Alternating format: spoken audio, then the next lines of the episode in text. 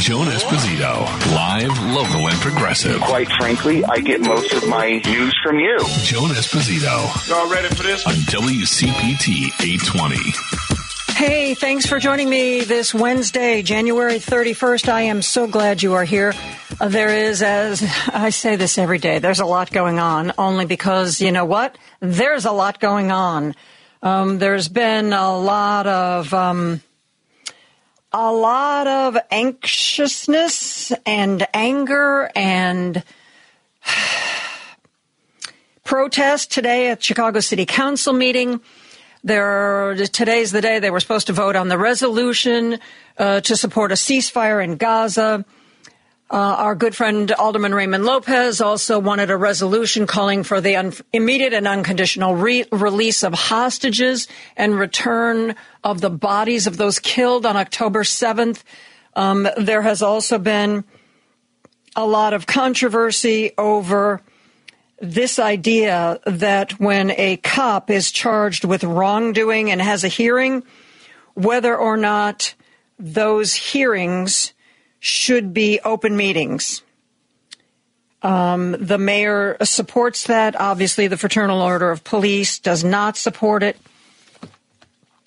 There has been much sturm und drang at the City Council today. Uh, tomorrow, we are going to be chatting with um, Alderman Lopez, who can um,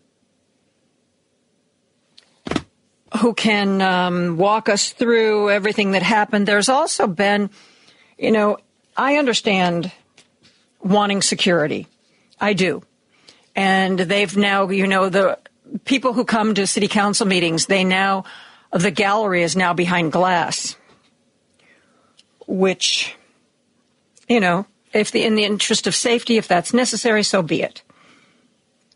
But apparently, um, it's also been very difficult for reporters who've covered City Hall for years uh, to get in. And there is some new rule that, um, you know, a lot of times reporters will bring a backpack. You know, it's got their notebooks. It's got, you know, if they have a handheld uh, recorder when they do an interview. And uh, apparently there's been a ban on backpacks. Um, so, in the interest of safety and security, some of these things make sense. Uh, it's possible that some of these things have gone a little too far, but you know, this is, I don't know how old, I don't know how old you are, but this is kind of starting to remind me. Remember council wars? Remember that? When people were shouting and screaming, Alderman Dick Mell standing on top of a desk, yelling at his fellow council members. And you know, the weirdest thing, and I said this when I talked to Raymond Lopez last week if everybody's allowed to have an opinion and weigh in on an issue, and if you're uh, an elected official, maybe you feel that as somebody who represents voters that you have to, your voice has to be heard over other voices. So schedule a press conference, write up a white paper, write an op ed. I don't understand why we need to waste time. You know, whether this resolution to ask for a ceasefire, whether it passes or not, it is meaningless. It's, it has no power. It is a waste of time that the elected alders of the city of Chicago could be using to work on other issues. Yes, it's a real hot button issue. And yes, everybody wants to weigh in. And yes, legislators want their voters to know where they stand. There's lots of ways to do that. That doesn't take up time that is set aside for passing ordinances. okay. I have said my piece. I'm not saying it's wrong to have a position. I'm not saying it's wrong to want to publicize that position. I'm just saying that perhaps there are better venues than taking up half the morning of a Chicago City Council meeting to argue about something that has no power anyway. We like green, we like blue, we like green, we like blue. Okay. Handle that on your own time, folks. And you know, hold a press conference. Any of these alders could hold a press conference and talk about, you know, this issue and how they feel about it. Great. Great. But I've always thought of city council as a place where we do the business of the city. Silly me. Silly old fashioned girl. Um, rather than people playing to the crowd. Um, Steve's calling in from the Gold Coast. Hey, Steve, what do you want to talk about this morning? Well, I couldn't agree with you more. I mean, uh, this isn't the first time that this sort of thing happens in political science. We call it a non-issue issue when a governmental body that has no power to address an issue or to impact it decides to take it up. Mm-hmm. As if you know they they they had that capacity. Know, in the 1970s, you know, places like Berkeley, California, would have these debates, and they would talk about uh, things like declaring a nuclear-free zone for the city long debates, discussions, this sort of thing, as if somehow that was going to impact Soviet policy. Oh, well, Berkeley declared itself a non nuclear zone, so we're not yeah. going to hit them mm-hmm. in case of a nuclear war. I mean, you know, this, uh, I understand that people are passionate about things, but this is not the venue, this is not the place. The city of Chicago has enough issues that it needs to address.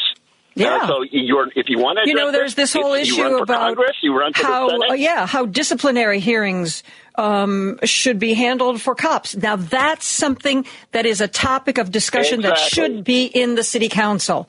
What what the Biden exactly. administration is or isn't doing um, to affect um, armed conflict an ocean away I, I, see that as a waste of time. I'm sorry. And I'm not denigrating Absolutely. the fact that people want to let their voices be heard. That's fine. I'm simply saying there are better venues. There are more appropriate venues. Absolutely. And if you're voting for an alderman or a mayor or anybody else at the county or state level based on this issue, then you are misguided. And mm-hmm. it's not their role. They're not right. making that policy. So uh, so I, I, I stand with you with regard to people wanting to express themselves, but wrong venue, wrong time, wrong place. We have other things we need to address. Yeah, thank you for that, Steve. Um, I'm glad to I'm glad to hear your thoughts on that subject because sometimes I feel like I'm a lone voice in the wilderness. Um, one other quick thing that I want to, well, you, I'm sure you've all heard about this. I'm sure we're going to be hearing about this more and more and more and more and more as time goes on, as we get closer and closer to the Super Bowl. Fox News, far right, etc., and so forth. They are up in arms about Taylor Swift.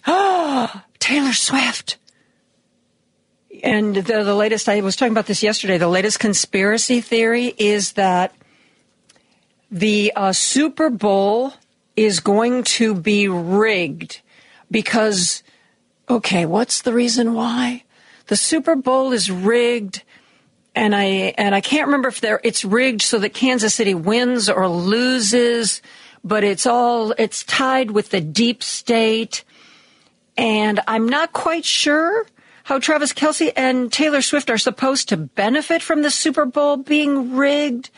I seem to have lost my conspiracy theory train of thought here. Um, but you know why the right is really worried is because Taylor Swift has a lot of power. You know, um, w- um, one of the uh, Fox was doing an interview with uh, Tennessee Senator Marsha Blackburn, who was very careful in her comments about Taylor Swift because she knows how powerful Taylor Swift is. And Taylor Swift has in the past come out against. She doesn't support Marsha Blackburn, but Marsha Blackburn knows um, that trashing her openly is a very bad idea. And she said that there was a some survey done in I don't know who did it. Um, I don't even know if it's accurate, but something like 18% of the people who follow Taylor Swift said that they would vote however she tells them to vote. Well, good for them. Uh, there was another conversation on Fox I want to share with you right now about Taylor Swift, and we're going to hear so much more about this, and I'm going to try to not bring it to you every time it happens. But here's just one for the road. Listen to this. We have had enough of Taylor Swift for now, but here's the facts. Chiefs are going to the Super Bowl, and now there's an online plea circulating that is begging people to become Niners fans for the next two weeks, just so it doesn't raise Travis Kelce, aka Mr. Pfizer's star power, along with, of course, Taylor Swift, because it is so scary. There was a recent poll: one fifth of Taylor Swift fans said they would back whichever candidate that she endorsed.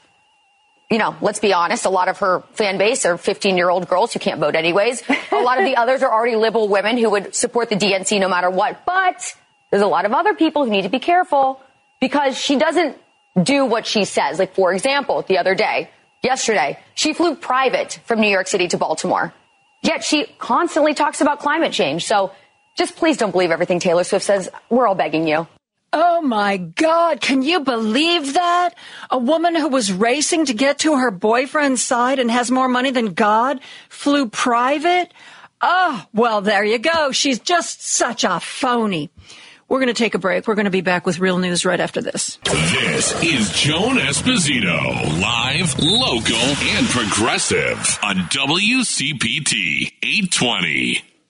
Chicago Tribune's Gregory Pratt posted a letter to Alden Global Capital explaining why at the Tribune and journalists at Alden Capital newspapers around the country that there is going to be a 24 hour strike tomorrow. We believe in the awesome power of the First Amendment and its importance to the public. Our work keeps citizens informed about local government and holds political leaders accountable for their words and deeds. In our, in your time owning Tribune newspapers across the country, you've shrunk the staff by dozens, cut freelancer budgets, and limited access to critical information. You are trying to take away our 401k match. You attacked our health care. You don't prioritize, prioritize equity. Tomorrow, we are being asked not to buy the Tribune, not to read the Tribune, whether in its print or digital form. And uh, I, for one, am going to shut down my Chicago Tribune tab so I don't have to rely on my memory uh, to do this for the 24 hour strike. Gregory Pratt from the Tribune joins us now to talk about who's doing this and why. Gregory, thank you so much for taking time out of a crazy day to talk with us. Thank you, and thank you for closing the tab tomorrow. Actually, I'll probably close it today because, you know, I don't want to trust my memory to have to remember to do it tomorrow. Um, so tell me, tell all of our listeners who is doing this and why? Well, it's the Chicago Tribune, the page designers who design uh, all the newspapers across the country, and um, about seven different big newspaper groups uh, in the Tribune uh, family that are owned by all of them. And the reason is that we have a bad owner that has been screwing newspapers across the country for years. They've refused to come to the table and give us a fair offer, and we're not going to sit back and let them tear up our community and and damage our newsroom without a big nasty fight. You guys have been working without a contract, is that correct? Yeah, for about uh, six years. Uh, we wow. we now it's really about five years because the first year involved a lot of bureaucratic organizing type of stuff. But we've been at the table for more than five years talking to these goons, and they refuse to uh, make good faith offers. They refuse to have honest discussions. I mean, they just keep messing around. And, you know, um, we're not coming to the table asking them, hey, give us a million dollar salary a year, although every single one of our reporters would deserve that. Uh, we're asking for reasonable wages, and they're coming back with nonsense like we're going to take away your 401k match, which is a total non starter. You know, Jay Rosen, who's a media critic out of New York, said that companies like Alden Global that they're really not they're not in the interest of supporting communities. They're really not even in the newspaper business. They see an asset that is in trouble and buy it on the cheap and then figure out how to squeeze every last remaining drop of revenue out of it before finally basically just discarding the hulk, uh, the husk that is left. Does it feel like that to you? Yeah, and, and that's why they call them the destroyer of newspapers, and they compare them to vampires. And and I want to, on a big picture, the Tribune is still somehow remarkably a pretty strong paper that does some good work. Obviously, we're not what we were 20 years ago when when the Tribune was a license to print money. But um, but that's that's exactly what Alden Global Capital does. And it's really remarkable because we have had a string of bad owners dating back to 2008, and now we're at the absolute worst of the potential owners in terms of Alden Global Capital. And these are people, they don't care about Chicago, they don't care about Allentown, they don't care about civic engagement. They might as well be heroin dealers for all the good that they think about doing for society. Um, have you gotten any response from anyone at Alden? No, I'm sure that they're that they're spending their day today counting their money and trying to figure out if they can find scab workers. They, they're they're remarkably unresponsive at the table, and you know that's a big part of why uh, we're cocking our fists and punching them in the nose. No, you're going to have a rally tomorrow. Talk to me about that. So yeah, we're going to have uh, the Tribune newsroom. I think it's 76 members of our unit are going to be down there. We're going to have people from other units uh, supporting us.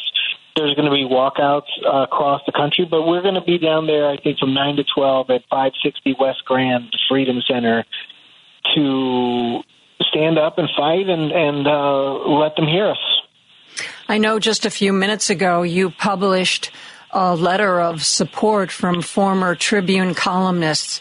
Tell me who's gotten in touch and, and summarize what they wanted to say. So, um, you know, Mary Sweet, Dahleen Glanton, Rex Huppke, Heidi, Heidi Stevens, and Eric Zorn wrote a statement just talking about how they remain with us in spirit, and they were always such important. Um, they, you know, they, those people um, are very well known to your reader, to your listeners, and to people around Chicago, and they were always people who stood with um, the young reporters, the the less powerful reporters, the people who are still learning and don't have as much stroke, and they always put their influence behind their coworkers. And so we're tremendously grateful that they continue to support us, and and we hope that uh, that they will follow, and that um, your listeners and people in Chicago will follow their influence and yours, and not engage with the paper tomorrow. Uh, in addition to not engaging with the paper tomorrow, what else can my listeners do to support you? We have a, you know, on twi- on uh, X, uh, aka Twitter, uh, there the the CT Guild, which is uh, CTGUILD account, which is our union account. We we encourage people to send letters to the company. I believe we have a link where you can sign a petition and, and express your support. I think those are important. I think I think uh, sending a message to the paper, to editors, to any of those. Uh, to that petition is good. You know, if people can come down and um, uh, celebrate feels like the wrong word, but in a way it is. Celebrate the workers of the Tribune by coming with us and meeting us down there tomorrow morning. Uh, they're all welcome. I uh, just logged into, I follow uh, the Chicago Tribune Guild at CT Guild, as Gregory said. Um, and it says here's how you can show your solidarity. Don't click on stories at chicagotribune.com. Don't engage with Trib social media accounts. Do not open and engage with Chicago Tribune emails and news alerts. Respect our picket line by not crossing the click it line. Um, so that's how we can be uh, supportive of this. But it, it sounds like just as Alden Global Capital has ignored you at the bargaining table, so far they seem to be trying to ignore this work action. Do you have any any hope that this is going to get through to them? I do, and the reason for that is is this is this is a pretty remarkable escalation. Think about the fact that we are organizing about 240 journalists across the country within the same company, including the page designers. I mean, this is not going to be easy for them. And the message that I share with them is that uh, we're doing this tomorrow, and we can and we will escalate. And us escalating is a real threat to their bottom line, which is the only thing that these people care about. Yeah. And so, and so, um, you know, we'll punch them in the wallet if we have to punch them in the wallet over and over again. We're hoping that they see the uh, remarkable unity that we're going to have on display tomorrow and understand that we are serious and that, that this is not something that they can ostrich and put their head down and ignore. I, I, hope that's true. You mentioned editors. Are they considered management or are they part of the guild? So some of the editors at the paper are management and some of them are guilds. Um, you know, if it were, if it was up to me, everybody would eat something disagreeable tonight and not be able to work tomorrow. But uh, you know, and come down with uh, uh, what they call the blue flu, I guess. But um, you know, it, it's it's uh, they, you know, um, there are some people over there in tough spots. I have some some pity for them, but you know what? The editors and and and we love a lot of our newsroom editors, including some of the management folks. Uh, don't let them hear me say that. Um, but you know, they cannot replace the reporters. The yep. editor's an editor, and the reporter's a reporter. Yeah. Um, well, I wish you the best of luck. Uh, just as a little postscript, I also want you to know I have pre-ordered your book. Gregory Pratt has a book coming out, I think April 2nd, called The City is Up for Grabs how Chicago Mayor Lori Lightfoot led and lost a city in crisis. Um, and you, you, can pre-order uh, that book by Gregory Pratt right now. Um, I wish you all the best tomorrow. Um, I will be there in spirit. I, I very much appreciate it, and uh, it's always my pleasure to be on here. And uh, I hope to be back to talk about the lovely stories in the book too.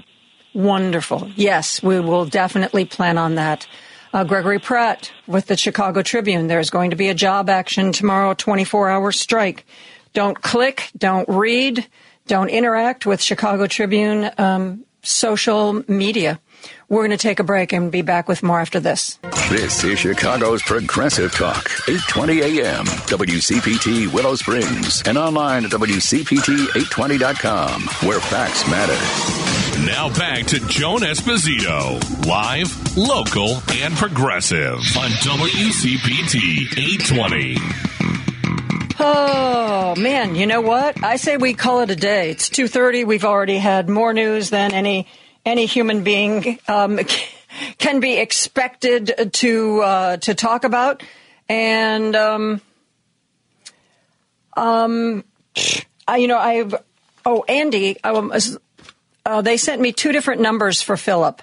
Uh, try the same number you've got, only ending in four zero seven nine. They wrote four seven four zero seven nine and four zero four zero seven eight. I try seven nine. Um, you know, I've told you this before that sometimes I book people just because I think they've done some interesting work and I want to talk to them. And then all of a sudden, the day of their interview, the interview becomes so much more timely because of events happening that I could never in my wildest dreams have foreseen. Well, this is one of those days. I reached out to the people at Washington Monthly, I don't know, a week or so ago, because in the current issue of the Washington Monthly magazine, there's an article by Phillip Longman, and it is about how fighting monopoly can save journalism. This on the day before the Chicago Tribune reporters and Alden Global Capital journalists from around the country are calling a 24 hour strike um, you know, Alden Capital has refused to give the Tribune Guild members a new contract. They have been trying to negotiate that for five years now. Um, they are making cuts. And um, tomorrow, the newspaper, the people who really write the newspaper are walking out. There's going to be a rally at 560 uh, West Grand tomorrow between 9 and noon. Um, Tribune columnists Eric Zorn, Heidi Stevens, Rex Huppke have all written um, a letter of support uh, to try to get Alden Global to wake up and um, understand that this isn't just a property that we're going to squeeze everything out of and then sell for parts, but local newspapers perform a hugely important role because a lot of times it takes a local newspaper to have the deep pockets to do the kind of investigative stuff that really holds government to account and politicians to account. So um, tomorrow, 24 hour strike um, by Alden Global Capital journalists around the country, and we hope you will support it. So, uh, again, dovetails with this article written by Phillip Longman. Um, who joins us now. Phillip, I had no idea this was going to be as uh, the idea of how to save journalism was going to be quite as timely as it has turned out to be here in the Chicago area. How are you, Phillip? Hmm. I'm doing okay. I'm still standing despite all the terrible things that are happening in journalism. Uh, yeah. so they are kind of crescendoing this week. Yeah, really, they really do seem to be. Um, you write, uh, or the subtitle of the article is The Collapse of the News Industry is not an inevitable consequence of technology or market forces. It's the result of policy mistakes over the past 40 years that the Biden administration is already taking measures to fix. Talk about mm-hmm. those policy mistakes and the effect they've had. Well, throughout American history, uh, we have had a long tradition of using public policy, public law, to put a brake on monopolization of the information environment. So, uh, for example, when the telegraph came along, uh, we passed laws that made sure that you couldn't simultaneously own a, a telegraph company, a newspaper, an advertising company, a publishing company, etc. Uh, when the telephone came along, we had rules in place, laws in place to make sure that the telephone company couldn't um, surveil your, uh, wiretap your your calls, sell that information that they gathered to marketers, um, and then also get into the business of being themselves publishers. Uh, if, you, if you wanted to be a telephone company, you stayed a telephone company. Um, and then through regulation and antitrust enforcement, we managed to um, contain the monopolization of information. It wasn't perfect by any means. Um, we also did this uh, through uh, uh, a particular mechanism of advertising supported journalism. Right, the founding fathers and many other people, you know, were wary of the government being the one that controlled the financing of the media for mm-hmm. what I hope are obvious reasons, right? Um, there were also problems with a media that, that relied entirely on subscriptions because the, the great mass of people in a democracy are not able or willing to pay the actual cost of gathering the kind of civic minded journalism that they need to perform their duties as citizens in a democracy. So our imperfect but but workable solution was to have a, an advertising supported media system uh, w- w- with government playing a strong role in putting checks and balances on on concentrated ownership and concentrated control. Um, and this, this system lasted uh, through the age of radio, through the age of television. Um, you can get into examples of how that worked, and and, and even into the early days of the internet. Um, but through uh, careless uh, legislation and uh, a, a, a, kind of neoliberal abandonment of antitrust enforcement, of, of regulation generally, we, we allowed for the, the growth of this new kind of thing that the world has never seen before, which is these, these companies like Google and Facebook that control the absolute vital communication infrastructure of our time um, but which are subject to none of the of the of the constraints that we used in the past against telephone companies, television companies, radio companies to ensure that they don't get into adjacent lines of business and monopolize everything up and down the whole value chain of of journalism. So what's happened in a nutshell is, is those two companies particularly have managed to monopolize the buying and selling of advertising not just on their own platforms, but on other platforms. So if you are a marketer and you want to buy an ad on, uh, I don't know, let's say Rolling Stone magazine, right, uh, digital publication, um, you have to go through Google. Google actually controls the the exchanges. They're called ad tech exchanges on which um, ads are are sold and traded, and they're trading on their own account in those in those um, exchanges because Google, among other things, is a publisher. Um, you know, they own uh, Yahoo. I mean, um, YouTube and, and many other publications, right? And uh, and they sell ads on those publications, but they also take a middleman's finder's fee on everything else. And so it's gotten to the point now where uh, even ads that never appear on Google um, uh, wind up. Google gets about thirty percent of the ad revenue. Wait a minute, how is that, that possible? Did you just because say that ads that don't even yeah. explain? I'm sorry. That's an interesting model. Yeah, yeah. It's there's nothing. There's nothing like it's hard to even come up with uh, analogies. It's sort of like the New York Stock Exchange was itself trading in stocks or something, right? yeah. They, they, they own they own the market in which they trade uh, their own ads space, right, and and the ads of others, and not only own it but monopolize it. So. Uh, so that's how come they were able to, to get about 30 cents on the dollar for every every piece of digital advertising that, that, that uh, on the planet, right? They, they share this to some extent with with uh, Facebook and Amazon, but between the three of them, they got almost all of it.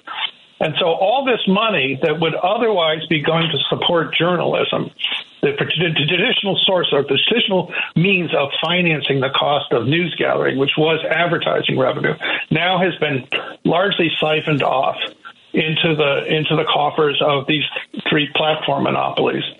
And meanwhile, of course, they're also stealing much of the intellectual property uh, that produced by journalists you know, and just reproducing, just flat out stealing it mm-hmm. um, and, and publishing it on their own. So between those two sources of lost revenue, um, we have the crisis in journalism, and that's why I say this isn't really about uh, anything about digital technology per mm-hmm. se. Uh, you know, a lot of publications, you know, thrived in the in the aughts and the early internet days. Um, you know, by selling banner ads, and you know, it was a lively media. It existed in the in the early 2000s and such, but gradually uh, that all got choked off.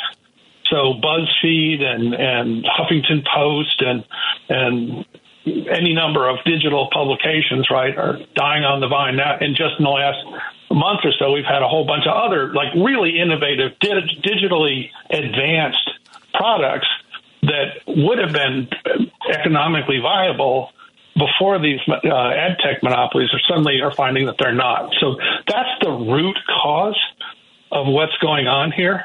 Um, it's not generational change. It's not technology change. It's nothing inherent in the nature of digital technology.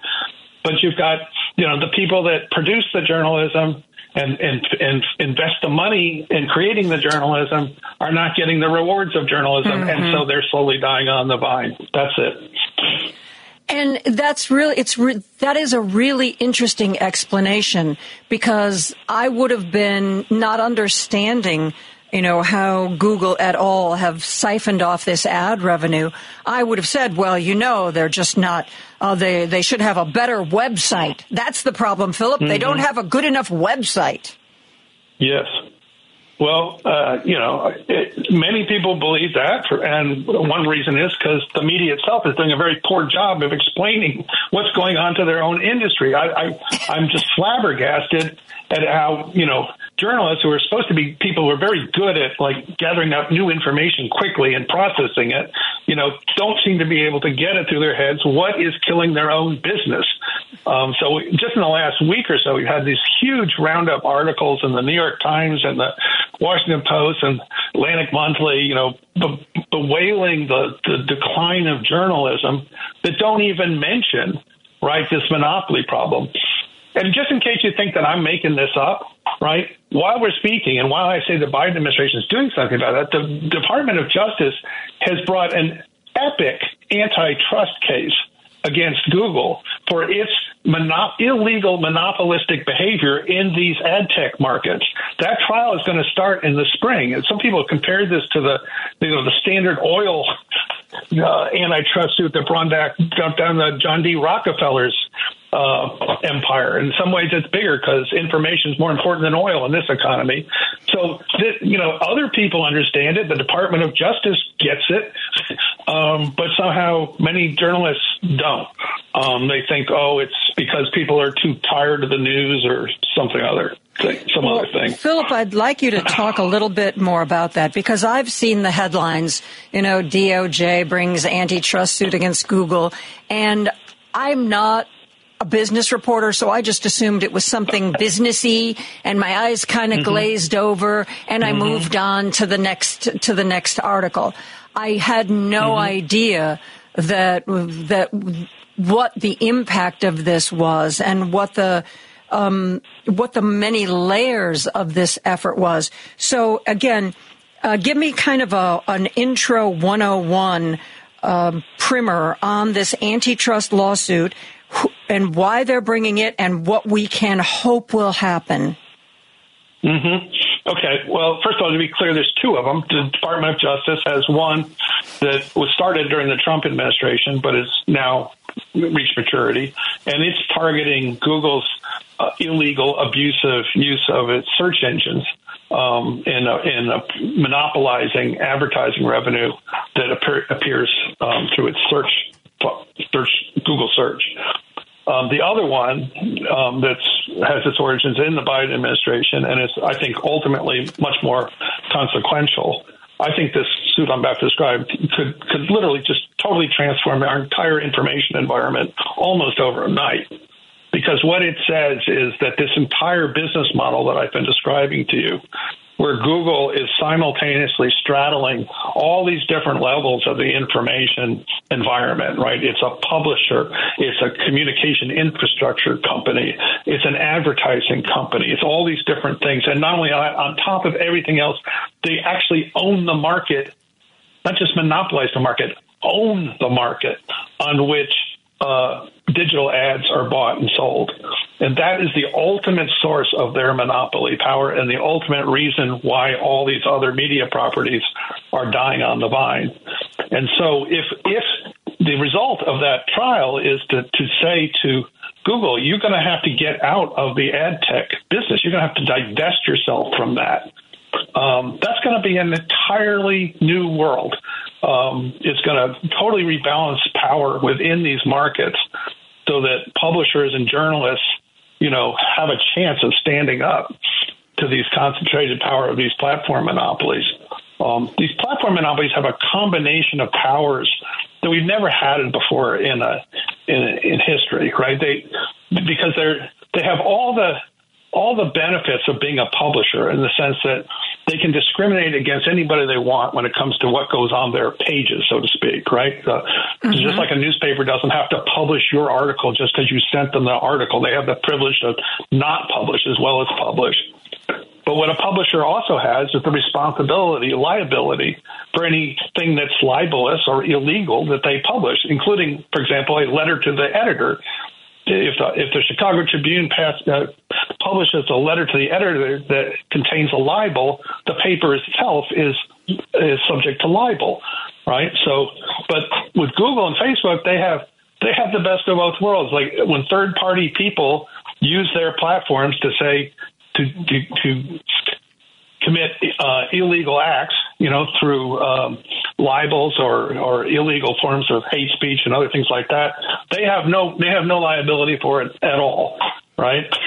um, wow. And yet they have the ability, yeah, but and yet they have the ability to throw anybody off their platform that they like, and they do you know, just like a publisher. So it's like this, this combination of powers no corporations in America have ever had, let alone media corporations. And then, of course, also they they they have now branched into all these other uh, vertical um, lines of business. So, you know, Google and, Amazon, you know, are, are major owners of the, the literal infrastructure, the, the, the server farms on which the internet resides. They own that, right? They own they own massive publishing companies. They own massive advertising companies and, and, and all other kinds of rails. So it's kind of like in the 19th century, you know, as if it was bad enough in the 19th century when if you owned a, a small business, you needed you were often at the mercy of a single railroad to get materials to your business, your your raw materials in,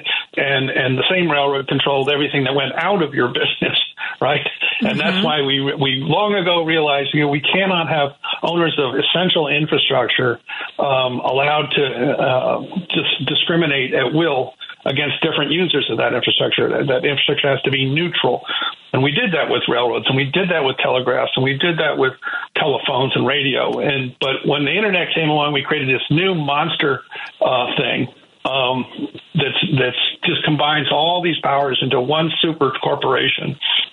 And so uh, that has to be unraveled. Um, but like I say, it's it's not all darkness because we have this lawsuit that's coming. Many people think there's really strong grounds for them prevailing on this lawsuit because uh, these these kind of business practices so so obviously uh, violate the spirit and intention of Congress when it passed an, our various antitrust laws.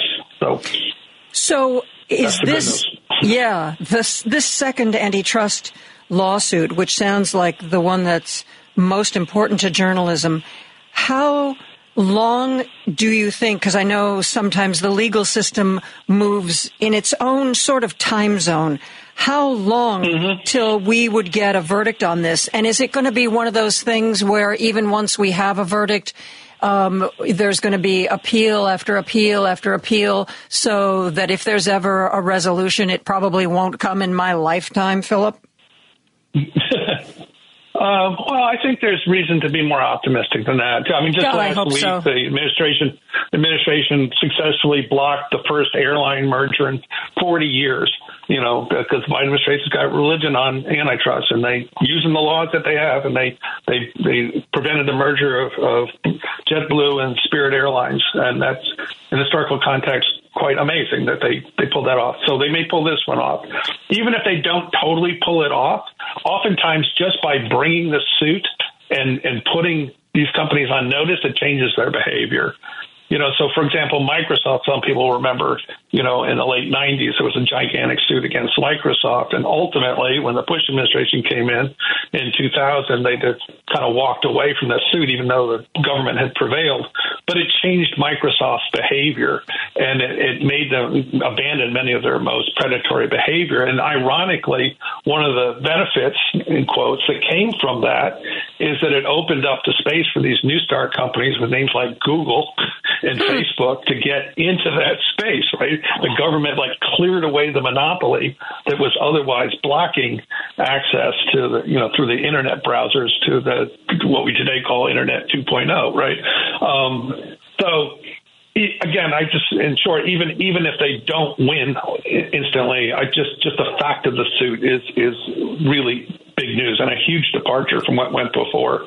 Um, there's also also the chance for Congress to fix a lot of this too, and we don't need to wait for the courts to do it, right? Um, and ironically, on this subject, there's a weird harmonic convergence between left and right. Um, the right has different reasons for wanting to clip the powers of the of the uh, platform monopolies. Um, you know, they're upset that people they like, like Alex Jones, get deplatformed. All right, um, but the left has all other kinds of reasons why they want to get uh, control the, these platforms because you know, as we've seen, they've become vectors for Russian propaganda, for all kinds of hate speech and craziness, and and also they're just so powerful now in, in their in their market share and in their in their capitalization that they buy and sell politicians at will. You can, just can't have corporations this big and this dominant and expect to have a functioning democracy. So, across the political spectrum, there's people that are training their sights on these platforms, um, but, and I think. I think even that, if for different reasons we do it, we may do it. Yeah. yeah. Um, but with the atmosphere that is going to exist on Capitol Hill, at least until the 2024 election. Um, do you think, even if there is wild bipartisan support for doing this for different reasons, that anybody's going to do that? Because you know the rule now is don't give Joe Biden any kind of a win. Mm-hmm. So the, don't do anything on a bipartisan um, way so that you know the Democrats can claim any kind of victory on anything. Realistically, do you think anybody is going to um, put together a bipartisan measure to, in the next year at least? Uh, well, realistically, we've got bills in Congress now that would do some of this, but would they pass in the next mm-hmm. year? No, I, I wish I could say yes, but I doubt it. Um, so, you know, part of the part of the struggle here, the media itself has to tell this story, mm-hmm. right? We have to change public opinion, right? and of course, it gets harder and harder because these various corporations now control all these channels of communication, right? So they can turn people on and off, right? You know, so um, uh, so you know, better that we do it sooner than later because eventually you just get yourself in an information environment where the most outspoken, articulate critics can't be heard because yeah. the guys who control the levers say, "No, no, not for you today." So, um, but I, I think I, I am internal optimist. Some days I get off uh, on the wrong side of the bed, and I, am not so optimistic. But I, I think I think in the in the medium term, like five years, right? Even even under a Republican, or maybe even especially under a Republican administration, we're going to see uh, these these uh, platforms uh, taken down a peg or two. Um, now they could be taken down in ways that will make things worse, obviously, right? Um, and I would much rather have a Democratic administration do this than a Republican one, but I do think it's more than possible. And, and you know, the proof of concept here is we've been here before, right? We had in the 1880s, we had uh, people were obsessed with what they called the double-headed monopoly uh, of the telegraph and the, and the newspaper. You know, which the two the biggest newspaper lord and the biggest uh, telephone a telegraph company were owned by the same guy, uh, uh, a person we would call today a private equity vulture capitalist called Jay Gould, right, and managed to control both those things. And through progressive era politics, we changed the laws and put put that put a stop to that kind of corporate abuse. Um, we did this every time new technologies came along that had the potential for fantastic abuse, and you know by by corporations and by political demagogues and others, we found ways to to constrain that. You know, when television came along, we had a fairness doctrine, and radio too, right? Where, mm-hmm. So that right with somebody like Rush Limbaugh could not have done what he did prior to the 1980s because we had we had fairness doctrine laws that said radio stations had to be, uh, in an ironic phrase, fair and balanced, right? Uh, you you put a Rush Limbaugh on, you had to put somebody else on the same airwaves yeah. to rebut him, right? And that's that's how a previous generation dealt with this really severe potential problem of television and radio broadcasting, right? Um, we we just chucked all that in the 1980s I mean, Limbaugh was totally in obscurity until one day in 1986 when the Federal Communications Act just repealed the the fairness doctrine, and then all of a sudden he he had the the the runway to do what he did, um, yeah. and and he and many other imitators you know, created the whole conservative radio empire, right? So again, we've been here before. We've managed to turn the tide back. Um, it's been a, usually a generational struggle to do it, but we've done it, and so um, I think we can do it again. Um, Phillip, I have a, a, what might be a silly question. Um, does it make any difference if we use Google Chrome as our browser? Are we somehow um, promoting Google? I mean, should we use, be using Firefox or Safari or DuckDuckGo or some other browser as as people who use the internet? Internet, are we adding to Google's power and coffers by using their browser? Yes, I, oh. I don't use Google Chrome for that. For well, that I'm not going to anymore it, either. Yeah, yeah. Phillip Longman says no. More power surveillance. Yeah. Yes. Don't do it. Okay. Well, going forward, I definitely will not. One other quick question. You said in the Microsoft case that even though the Bush administration brought an end to the to the effort in court that they made changes. Do you see any indication that to maybe try to head off some of this bipartisan legislation in Congress that Google will make changes? They might. I mean, they, they might realize in their own selfish way that continuing to move into new areas of monopolization is just tempting fate. That they'd be much better off spinning off some of these corporations and and de- demonopolizing things. Um, they may do it on their own if the political threat is serious enough. And in the long history of antitrust, it's not just the, the, cases we won; it's just the cases we bought that scared the bejesus out of corporations yeah. into doing the right thing. So, it's a credible threat of an antitrust suit can often do a lot of good. Uh, Phillip Longman has uh, written the lead article in the January February print issue of Washington Monthly. It is his article is obviously available on their digital site as well. How to save journalism and democracy. Fighting monopoly can save journalism. Phillip, thank you so much. This is such an important conversation. And as this progresses through the courts, I I hope we can have more conversations about what's happening. I look forward to that, Joan. I really appreciate the chance to talk to your audience. Thank you. Uh, we're going to take a break for news. We're going to be back with more after this. Joan Esposito, live. Celebrating our power to bring about change. Local. Everybody has to work together. And progressive. I think you get the idea. On WCPT 820. You all know that there are some incredible incredible documentaries out there um, that teach us things, that show us inside topics and issues we care about. One of the people who's responsible for a lot of those documentaries is Michael Kirk. Uh, used to be one of the main producers with uh, Frontline on PBS, formed his own production company, the Kirk documentary group, a group that has won just about every award there is to win in broadcast journalism. There's a new documentary they're coming out with. It's called Democracy on Trial. And Michael is here to talk with us about it. Michael, thank you so much for being here. My pleasure, Joan. Great to talk to you. And um, democracy, what a timely topic for 2024. Um, you know, um, as we uh, as we seem to see the potential for our democracy slipping through our fingers, tell me about democracy on trial. What do you cover? Well, if if you believe, as I do, that this is the most important presidential election in decades, maybe in a century, uh, uh, what we what we uh, partly because uh, it's the first time in American history that a president has been charged with crimes in office.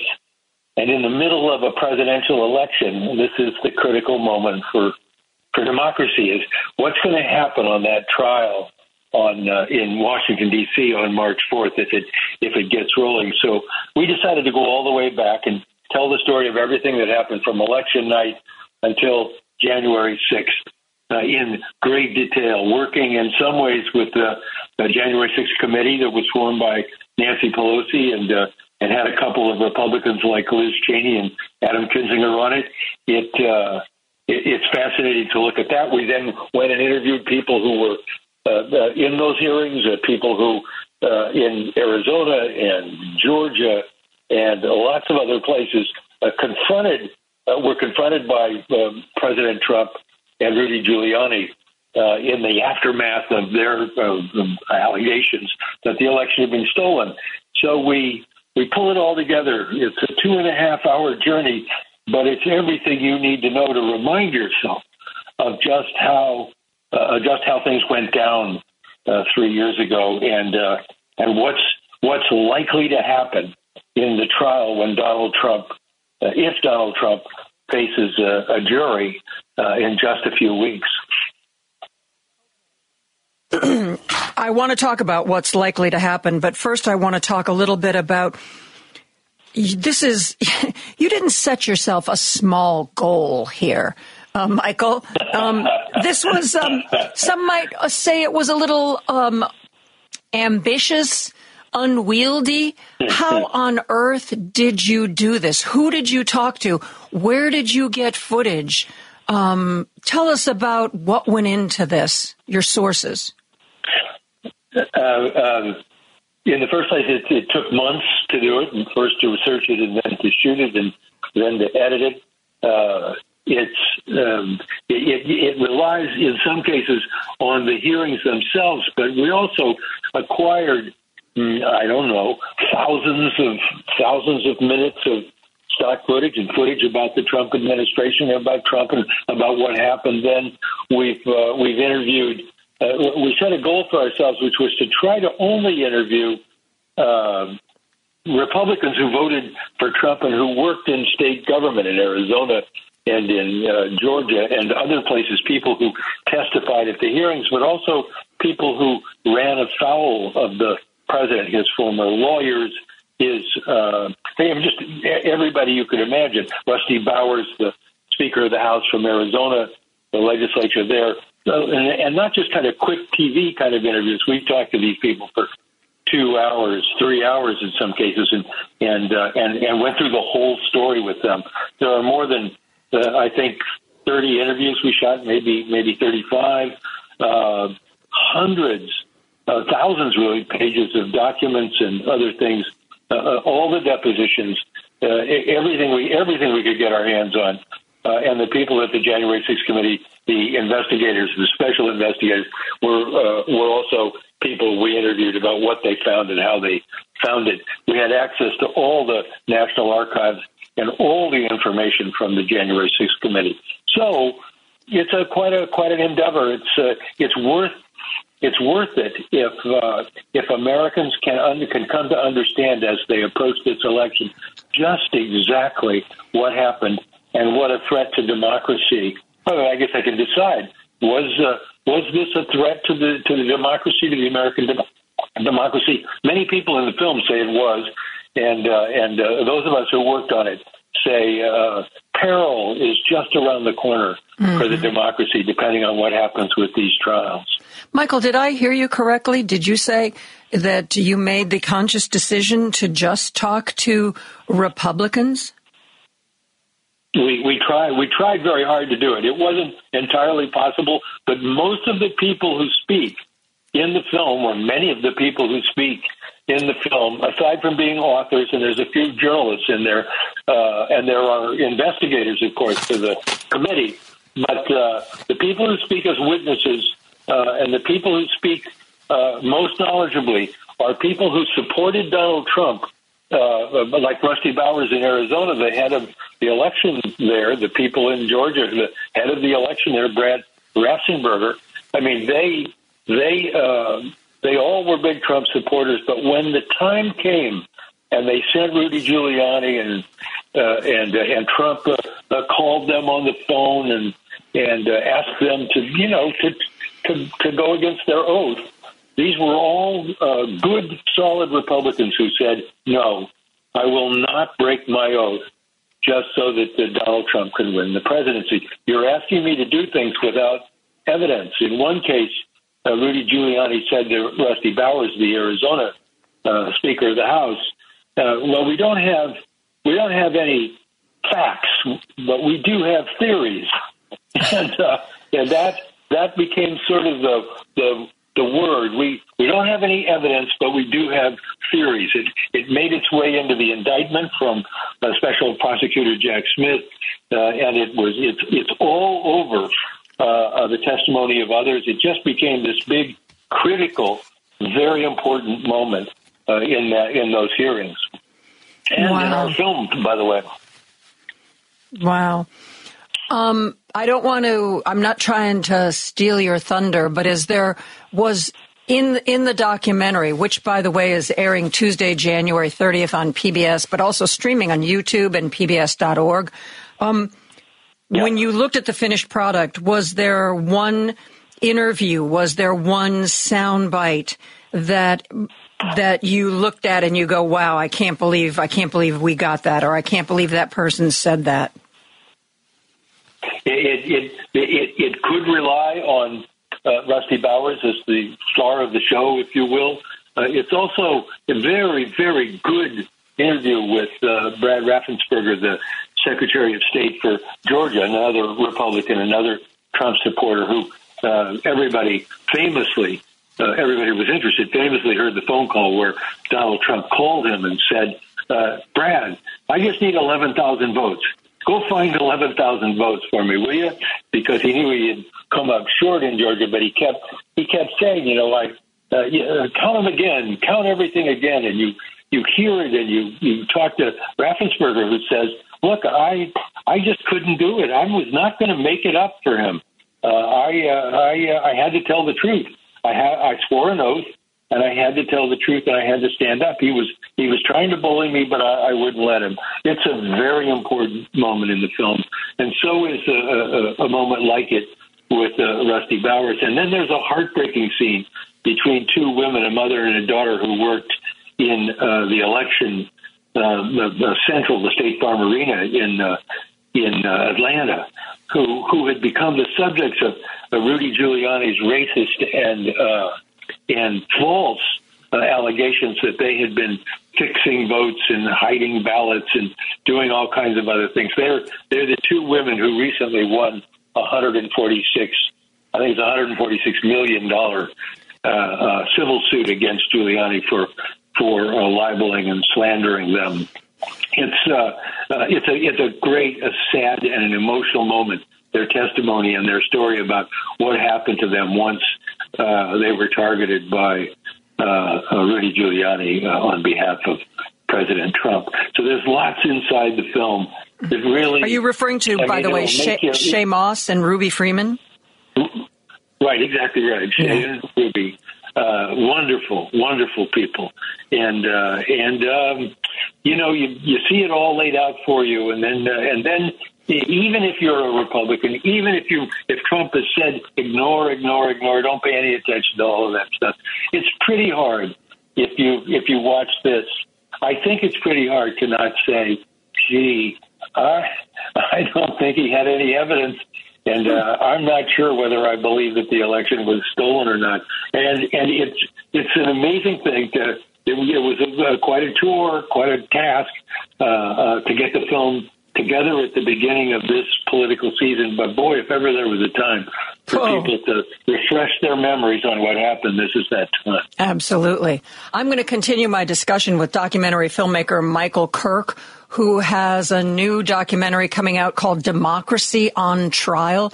You can see it on PBS Tuesday, January 30th. It's going to stream on YouTube and PBS.org. We're going to take a quick break and come back and talk more with him right after this.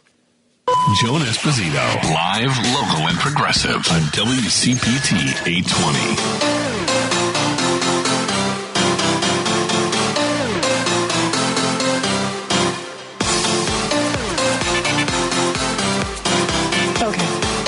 I am uh, speaking to documentary filmmaker Michael Kirk. And Michael, during the break, Andy, who's uh, running the board and uh, acts as my spare brain, reminded me that uh, mm-hmm. Tuesday, January 30th was actually yesterday. So unless you set a frontline to record, as he so smugly told me that he did, so he's going to have on his DVR your documentary. I'm going to be finding it on YouTube and PBS.org, and it's called Democracy on Trial. Um, Michael, you said earlier in our interview here you, seemed to indicate a little bit of mm, questioning whether or not the January 6th trial of Donald Trump would take place this March. Um, but you said that if the trial is likely to happen, that you see us being in peril. Would you talk more about that? Explain that a little bit more. It's uh, here's a case where um, uh, we've all read, we've read the in, indictments. We know that it's the indictments are almost a carbon copy of what the January 6th committee uh, sent as a referral over to the Justice Department after they were done. So that's the sort of blueprint. So we we know what we know what they hope will Jack uh, uh, Smith hopes he can get into the trial. You know, the rules of evidence and other things get more complicated than a committee hearing. But the fact is that uh, if they get in the trial and if the trial is actually happens on the fourth, and if there's a jury seated, the jury will be people sitting there uh, uh, listening to this story.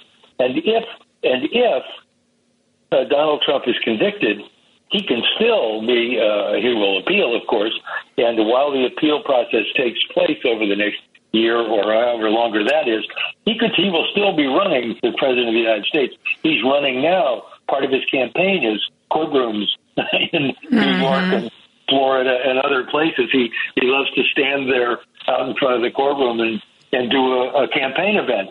So he will be campaigning. Let's say he loses in, and is found guilty uh, of criminal charges. This is a former president, first time ever.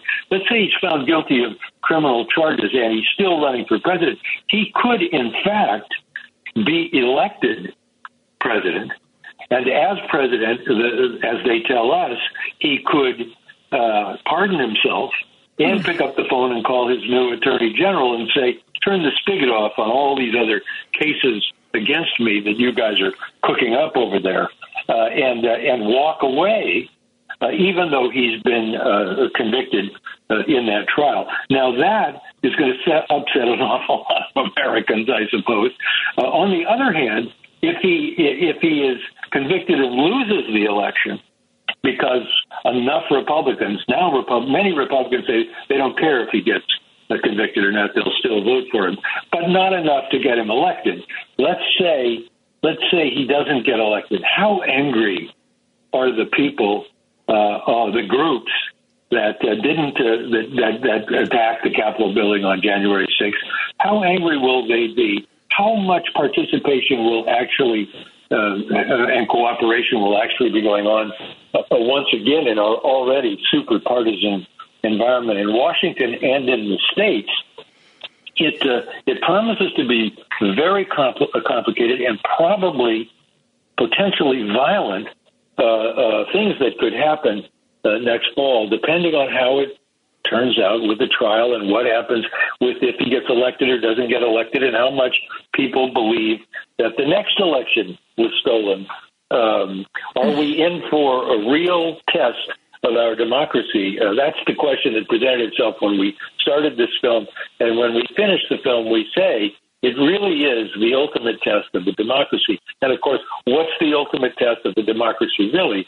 It's whether people feel that their vote will be counted uh, when they go privately into that uh, voting booth and uh, and uh, and and mark their choice for president. That's the sacred act of a democracy. If that is not counted. If things happen because of that, um, well, the democracy will truly be in peril. And I know from all the people we've talked to in making this film that many, many people are very concerned about the, any outcome of that trial and any outcome of the upcoming election. I have been talking a little bit about these kinds of issues here on the radio show, and I'd, I'd like to run a couple of my ideas by you. Um, I have said repeatedly, you know, because sometimes I speak to people who are very enthusiastic and like, um, if you know, if there's a conviction, somehow that's going to completely change the landscape, and everyone will look at Donald Trump with fresh eyes. And I don't believe that that's true. Uh, as a matter of fact, even if he is convicted of something in the criminal realm, and yet the election is not over.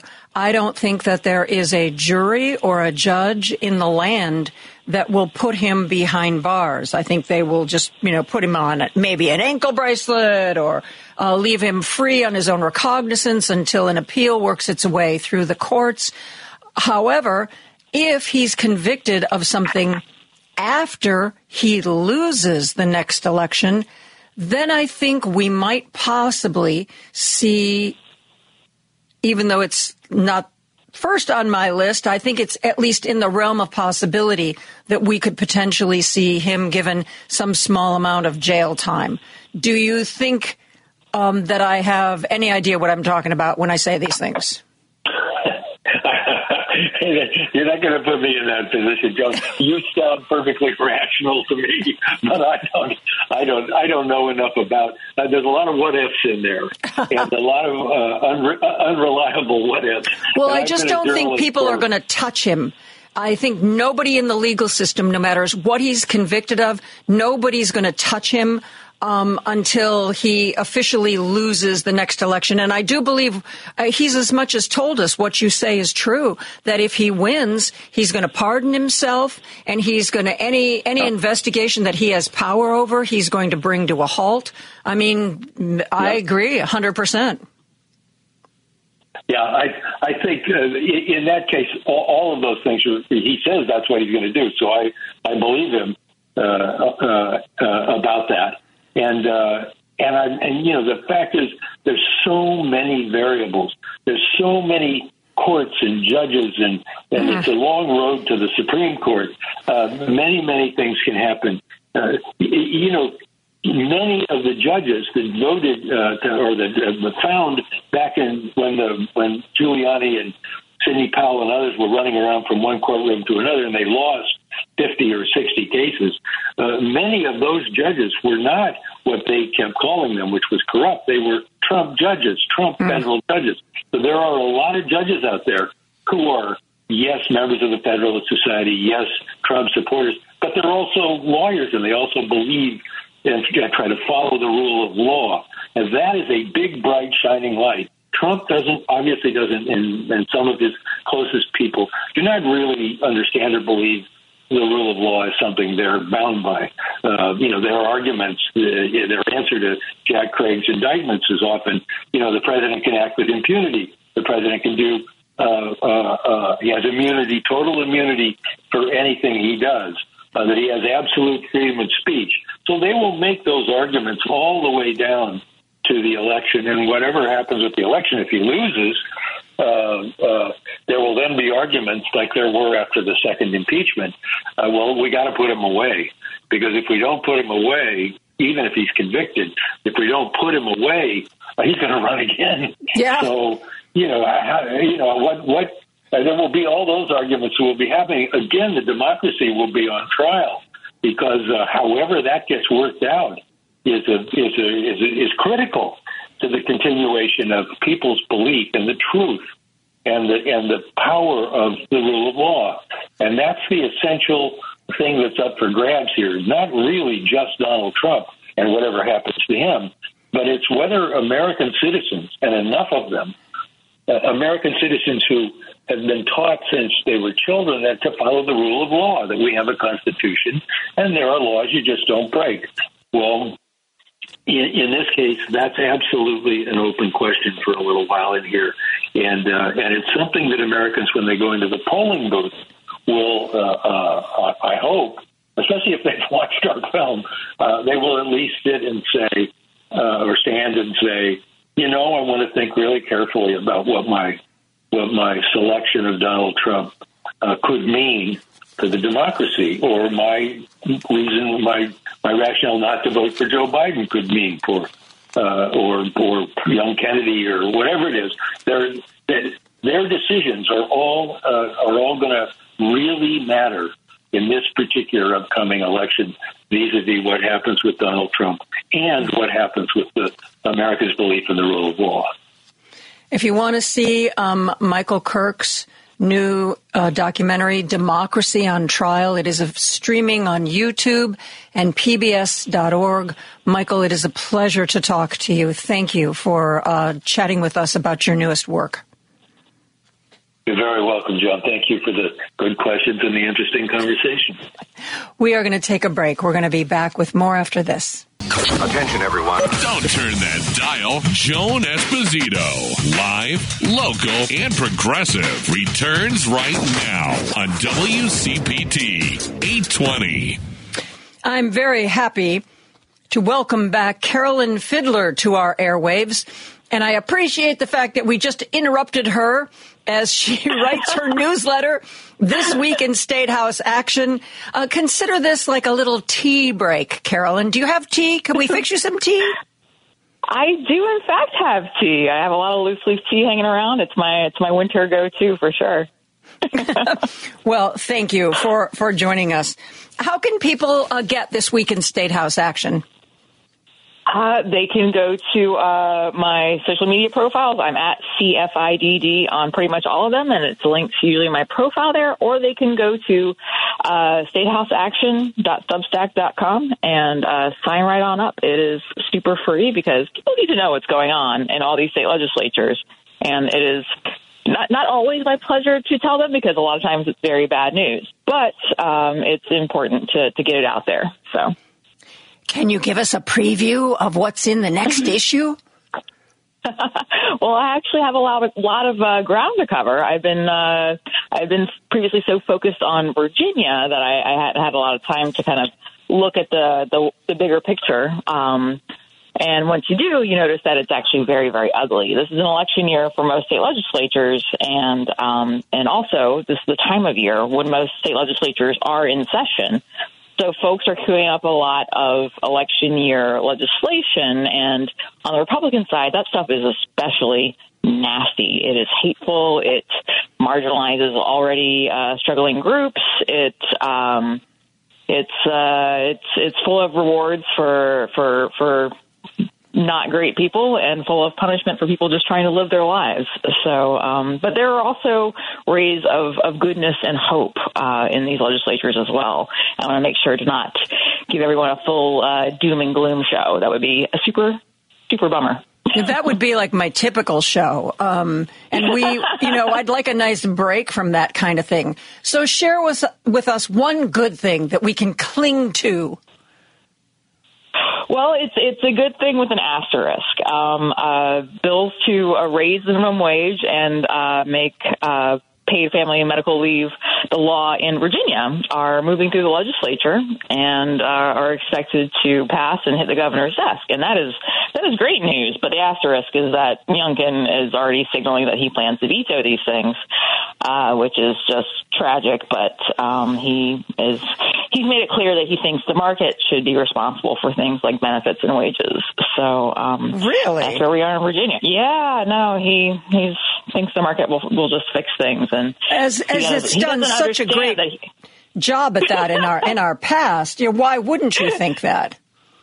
Right. I mean, before Democrats took control of the legislature back in uh, after the elections of 2019, the minimum wage in Virginia hadn't been raised for for decades. It was tied to the federal, and that hasn't gone up in ages. And suddenly, uh, the minimum raise uh, jumped a little bit, and that's been a good thing. You would think for Virginia's economy. Youngkin's the one who likes to run around talking about how great Virginia's economy is. Um, raising the minimum wage is a part of Virginia's econ- economic greatness. Uh, I think it's fair to argue, and yet he's against uh, doing it again. So. but he also doesn't understand that he has to work with a bunch of Democrats to uh, to accomplish the things that he wants to get done, and so there's going to be some horse trading. You never know what's going to get signed at the end of the day because you know, he wants to go out, uh, you know, he wants to leave office with some accomplishments under his belt. And if he doesn't play ball with Democrats, he's not going to get it. You know, you make an interesting point um, because you know there's this whole issue of legacy, and you can be like the biggest jerk for the in you know the vast majority of your career, but oftentimes. seriously, as people realize they are in their waning days, they start to think about how they are going to be remembered. And sometimes that can make some changes. Um, people, I've, I would, it's so funny you mentioned that because I was just reading last week um, an article about how um, what is Mitch McConnell's legacy going to be, hmm. and that if he doesn't, if he doesn't make some alterations, you know, regardless of anything he did or didn't accomplish, his legacy is going to be that he ended up, you know, sitting in Trump's lap and ended up rolling over and capitulating to Donald Trump. And I wonder yeah. how, uh, if, how, how much behavior change we can expect from someone when they realize that history is not going to treat them well. What do you think? That's a that's a really really cool and interesting question. Um, I think I mean the thing that I'm going to remember him for is ramming through a bunch of Federalist Society Trump approved mm-hmm. judges that are going to have who have lifetime appointments now. Uh, so that I think is his his his you know some would say greatest or more, most horrifying legacy, depending on which way you're yeah. looking at it, I suppose. so, yeah. But you know he did that, but he did all that at uh, you know he did that as part of absolutely rolling over for Trump. Um, and uh, he, I mean, I can't think of a policy uh, thing to, to, to hang around uh, his neck. Uh, like, what's he what's he done? What's he responsible for? Mm-hmm, mm-hmm. Besides besides obstruction, he's really good at you know keeping people from getting anything done. He's really good at that. Well, I have a, a tendency sometimes uh, to focus, you know, on everything that's going on on Capitol Hill, and yet what's happening in the various states is arguably more important than what's going on in Congress. Give us one state legislature that you're really interested in writing about now and what the issues are there.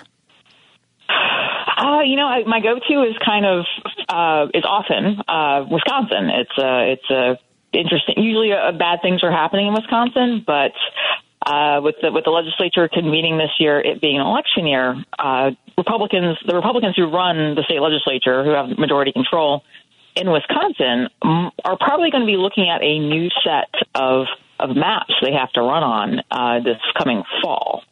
Um, and they're going to be less gerrymandered, much more fair maps, uh, because honestly, you really can't get more gerrymandered or more unfair than the current maps. I mean, but uh, hopefully it'll be drawn in a in a much more equitable way that actually lets voters' voices be heard uh, meaningfully.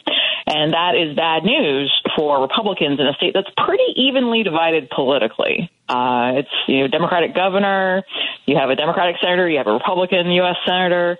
Like Wisconsin is just is very very swingy, and uh, the legislature should reflect that a lot. yeah. a lot. It should reflect it at all. It doesn't reflect it now. So watching Republicans there, you know, try to restrict uh, transgender rights and uh, and further, you know, block abortion and do all kinds of terrible things that they know the governor is going to veto, but they're trying to do it anyway. Um, is uh, it's it's going to be interesting to watch as this year uh, continues on. Are they going to try and tack towards the middle a little bit, kind of hedging their bets against uh, competitive maps this fall, or are they going to just keep on keeping on, uh, just throwing their weight around and trying to uh, be in charge of uh, all the things they can, despite the fact that they don't have the governorship, um, Yeah. and uh, continue doing bad things? We'll see. I think we're seeing glimmers in Wisconsin that I like very much. Um, I, I'm sorry that Ron Johnson got reelected to the Senate, and I've thought a lot about that. I mean, I know, okay, I'm going to be, um, I'm looking in the rearview mirror, so I have the benefit of hindsight. But I think that um, trying to get an African American elected to the Senate from Wisconsin was maybe too much of a reach. Uh, You know, Wisconsin certainly is purple. It's very blue in, in the urban areas, but there are a lot of very, very red, uh, dare I say, racist uh, rural areas in Wisconsin. And I, I think, um, I think Mr. Mandela either wasn't given the right talking points or the right support to win those over, or maybe never never had a chance. I mean, there were, you know, uh, Sarah Godlewski, who is of course still very much involved in politics, as uh, was the state treasurer, has gone on to create some activists organizations that we talk about from time to time. With 2020 hindsight, I'm wondering if um, if she would have been a better candidate. Do you um, have any thoughts on that? Uh, yeah, sure. Uh, it's obviously it's impossible to know, but um, I will say one thing, and just for full disclosure for your listeners, I was born and raised in Virginia, and so I, I do uh, end up seeing some politics through a Virginia-centric lens, and I, and I apologize, but I think it's useful in this case because it's it's sort it's easy to to kind of. I mean, I I personally found it very easy to believe that there, there was no way uh, a black man named Barack Obama was ever going to win Virginia in the presidential. And boy, howdy, was I wrong. Uh, in 2008, I was I had never been so delighted to be completely wrong in my life. And he he took Virginia, and it, it, it for the and that was the first time a Democrat had won Virginia in many many years. So it was uh, it was really it was really remarkable, and it's it's you know it's a kind of uh, you know it's it's uh, not easy, but it's it's tempting to think that like your state's never gonna gonna be able to elect, you know, person X uh, until it happens. Um, and then, so I think that um, I, I, I, Sarah would, would have been a great candidate. She's a great candidate for anything. I think she. I hope she remains uh, deeply involved in, in politics in Wisconsin um, and isn't, isn't discouraged from running for more things in the future. But uh, uh, Mandela Barnes is also uh, a really outstanding uh, leader in that state, and I really hope that he also uh, continue his continues his political career. Um, it's hard to know exactly what went, uh, you know, askew in Wisconsin uh, in that Senate election, but um, sometimes sometimes there's you know no accounting for taste i guess you could say well you know i'm beginning to think because um, i thought that once barack obama was elected to the presidency we would see a shift in politics that that would be sort of uh, the opening of a door. And as time goes on i'm beginning to think more and more he was a unicorn. You know the kind of thing you see once in a lifetime um, but not something that really means that um, some doors are open that you might think would have been closed because you know Barack Obama it's that's mm-hmm. a, you know you're always talking about and I'm always talking about you know how he won this state that's always gone red or he won this state that you know was always going for the bushes and and that sort of thing um, but I think I'm beginning to think it had more to do with him as an individual than it than it meant that there was this big movement arriving. That is, I mean, I think that's actually a, an excellent, excellent point. Um, but I think there's also like a different sort of uh, wrinkle here in that the Republican response to that door being opened for the first time was to uh, intensely double down on a lot of racist things that they've been dog whistling about for quite some time. Um, and they just decided to go all in finally. And um, I think that's, in, in a way, that led us not to Donald Trump directly, but definitely in his direction. Um, I think that it brought, I think it scared a lot of uh, maybe the base. I think it, I think fear is a great motivator, and I mm-hmm. think Republicans capitalized on that. And um, uh, yeah, it's. Uh, tough to know, but uh, I, I, I have to believe. I don't want to believe. I have to believe that we're going to have another president of color in in my lifetime. Hopefully, like way before my lifetime ends, because I do I do plan on living to like 200. So. Uh, yeah, well, that's nice. I'm thinking I'll be lucky to hit 90. Um, so you oh. know but you know you're younger and healthier, so you've got you've got more of a shot at that than I do. Um, Carolyn, we are going to take a break, and only because I love John Fetterman, I want to talk to you about Pennsylvania. I'm talking to Carolyn uh, Fiddler. You can find her uh, st- Substack if you go to Substack.com. This week in State House action. We'll be back with more after this.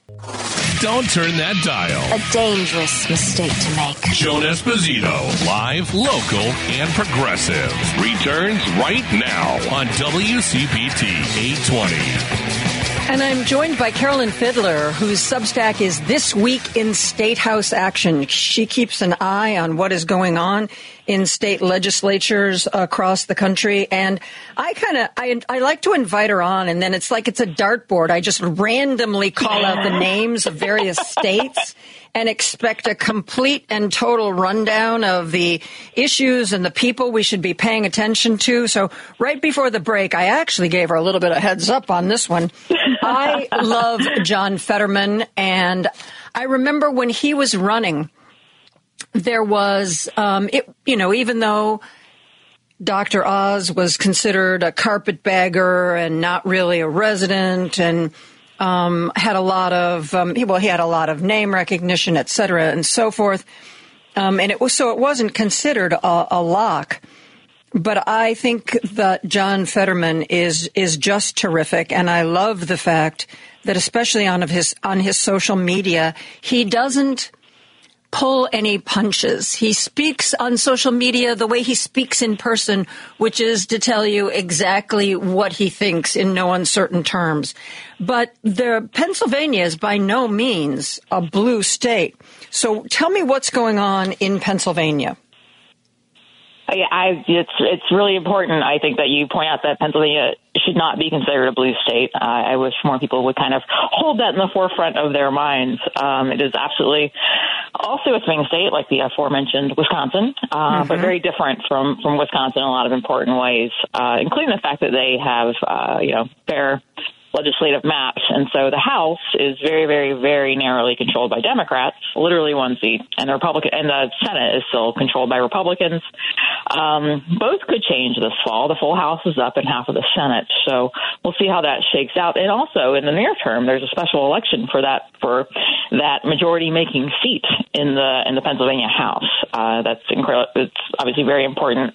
It's a race that Democrats should win, but Republicans really, really, really, really would like to take that majority back and uh, you know have, have try to have their fun again. Again, with a Democratic governor, it's hard for them to do everything that they want to do, but they can um, still block a lot of good things, like the state senate is doing now. Um, yeah, if Democrat, if if if, uh, if folks in Pennsylvania ever want uh, re- recreational marijuana to be legal, they're going to have to elect more Democrats to the legislature. That is for sure. So um, a lot of election year posturing happening already in Pennsylvania, um, but we'll see if that translates into any actual policy uh, for folks. Um, and this isn't straight state legislative, but there was a very uh, a very uh, nice, a good ruling uh, by the Pennsylvania State Supreme Court recently uh, uh, about abortion being a, a, a fundamental right in the in the state. So sorry, in the Commonwealth of uh, Pennsylvania. As, as, as a native of a Commonwealth, I you know I have to respect their Commonwealth status as well.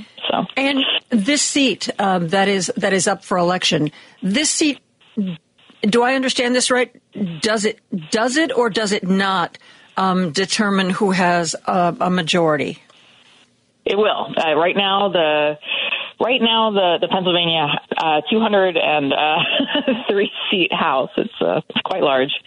Uh, thankfully, an odd number of seats. Um, so there's a tie is not possible. That would lead to all kinds of interesting situations. I mean, I say thankfully, um, just for folks who like orderly stuff. It would be really interesting to see what a tied chamber would do in terms of making deals and sharing power, but that's not what we're looking at in Pennsylvania. Uh, right now, the legislature is divided 101, 101 with one empty seat.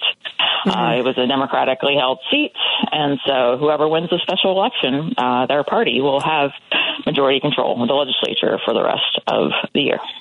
And when Probably, is unless this? there are more resignations and more specials. Oh, yeah. When is this? When is this election?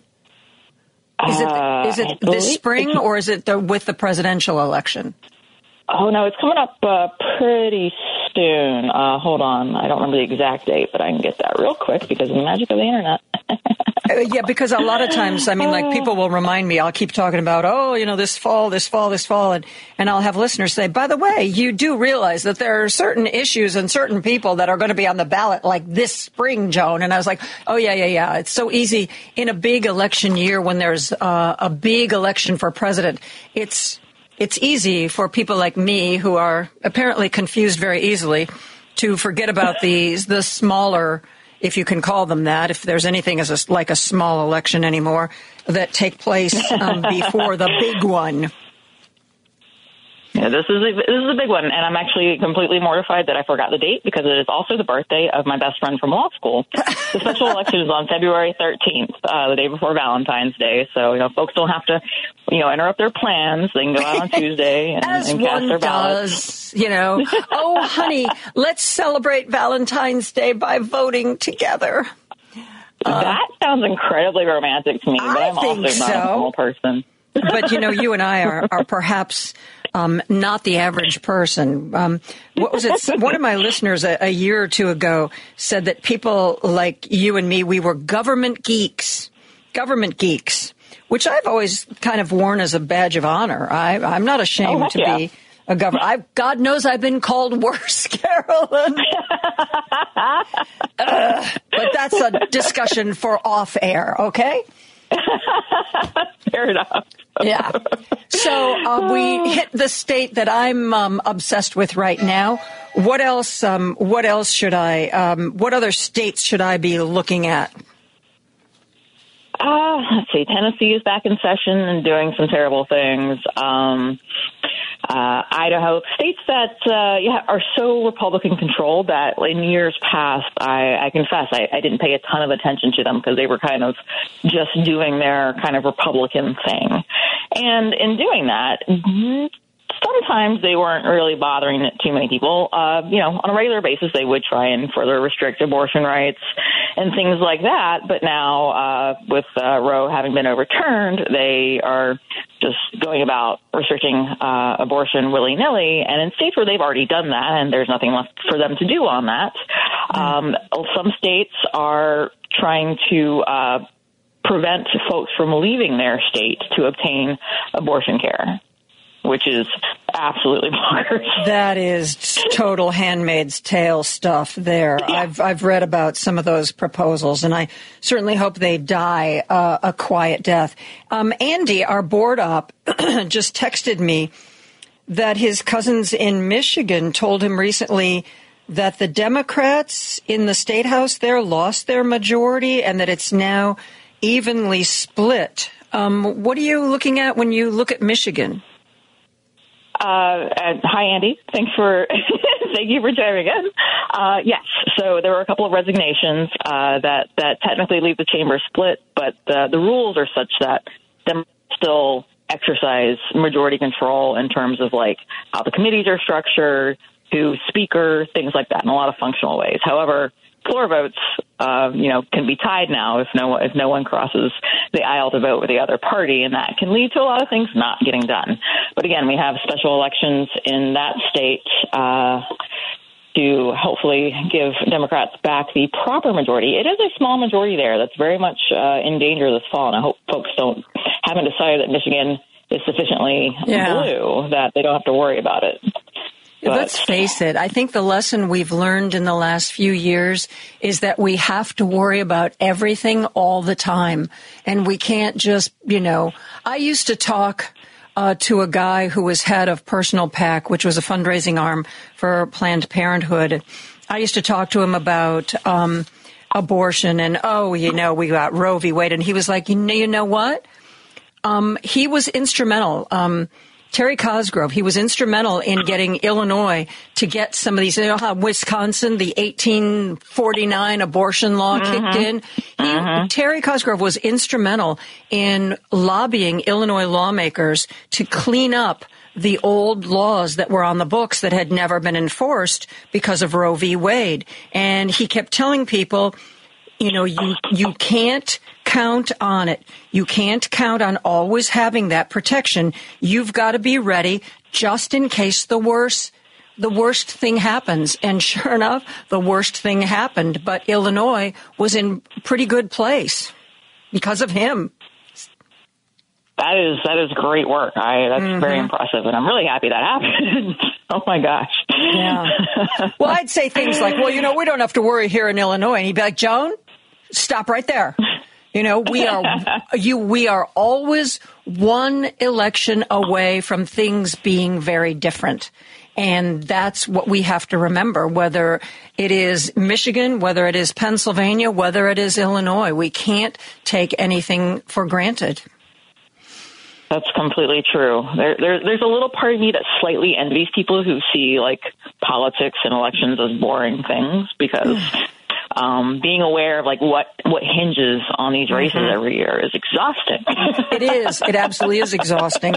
I had dinner uh, last night with a girlfriend who said she goes she was like, "Yeah, you know, I don't really pay attention to politics that often." And I thought to myself, you know, I kind of envy that kind of just blase. Yeah. The world will take care of itself. I worry about everything all the time.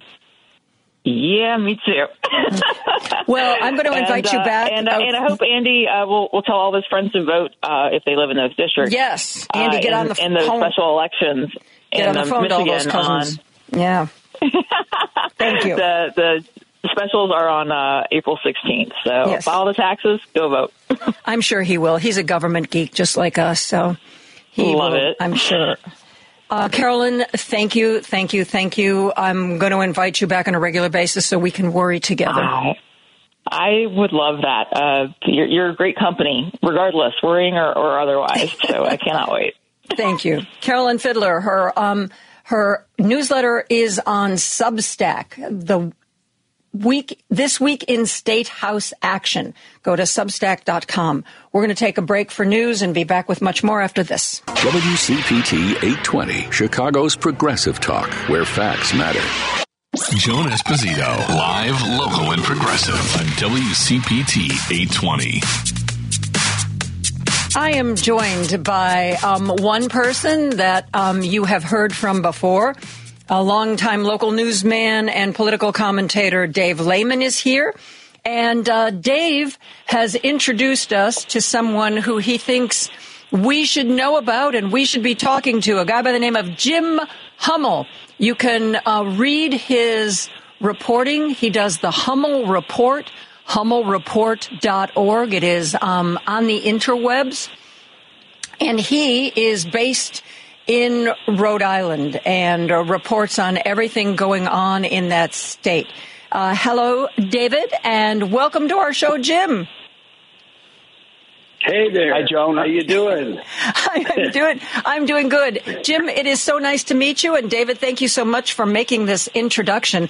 Jim, I've been looking at the at the Hummel report, and uh, David said that you know you do this. You have decided to do this kind of journalism, where you have more freedom than you've had um, in other earlier iterations of your career. Talk about what led you to start this.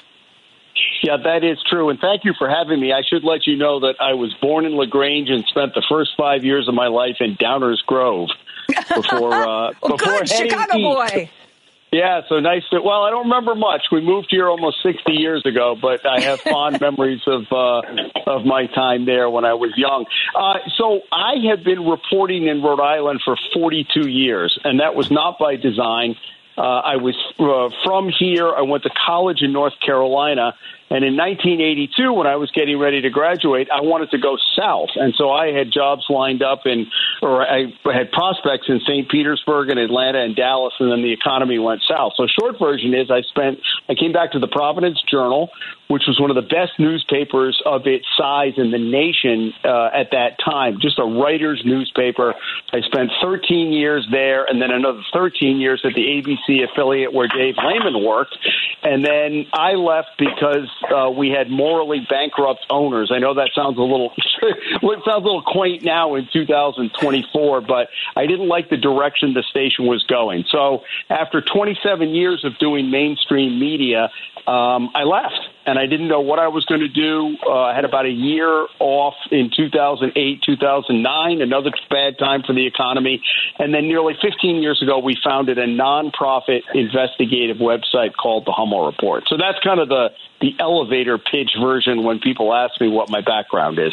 Well, Jim, we just had one of our major papers in Chicago, the Chicago Sun Times, go to nonprofit status. Explain to our listeners what the difference is, what that means. Well, so the there, there, are a couple of different things. I have to do so. I formed a nonprofit back in 2009. Truth be told, I had wanted to do something with a, a radio outlet here, our flagship WPRO, which is the main news talk radio. There were a lot of guys like me who had been laid off. Now, I left voluntarily because we just had a bad owner and I didn't like the direction the station was taking. But in the recession of 2009, there were a lot of people with institutional knowledge in their markets who got laid off for no other reason than they made a lot of money and they couldn't afford them. So I had originally made a pitch. I do, uh, coming from a television background, I knew that I needed an internet component in order to do long form investigative video reports. And we went very heavy on the video the first 10 years. So I had really wanted to latch onto a mainstream media organization and then just provide them content. That door closed in 2009. So I had a couple of friends who said, well, why don't you consider forming a nonprofit and then you can control your own content? Well, fortunately, I didn't know what I didn't know in 2009. it was the absolute worst. I mean, what am I doing? For, you know, forming a nonprofit in a really, really tough recessionary time. Fortunately, having had 27 years in this market and good name recognition, we have basically we rely on individual donations. We have some foundations and we have some um, uh, grants that we get. And so we've cobbled it together that I've got to run the business, I got to do the legal, I've got to do all the fundraising. But at the end of the day, the payoff is total editorial freedom to pursue the stories that I want to pursue. That is Um, that's a real siren song to to journalists. I don't know if the two of you are aware of this because the news just kind of broke this morning. But um, the Chicago Tribune is not a nonprofit. It was purchased, sadly, uh, by a hedge fund, Alden Global Capital, and um, Alden has been. They've been due a new contract. I think it was for five years and Alden won't negotiate and when pushed says just talks about all the cuts they want to make in retirement and health care and all this other stuff. And all of the reporters for the Chicago Tribune, plus apparently journalists that work at different Alden owned publications around the country. They're all calling for a 24 hour work stoppage tomorrow. And they're asking people um, not to buy the paper. If you get a hard copy, they're asking people not to open up the digital copies, not to click on any articles, not to engage with uh, the Chicago Tribune's social media in any way, shape, or form. I mean, you're you're looking, you know, you know, like you saw into the future by doing this. Well, it's kind of funny because a lot of people will say, "Hummel, hi, you're really you're really ahead of the curve."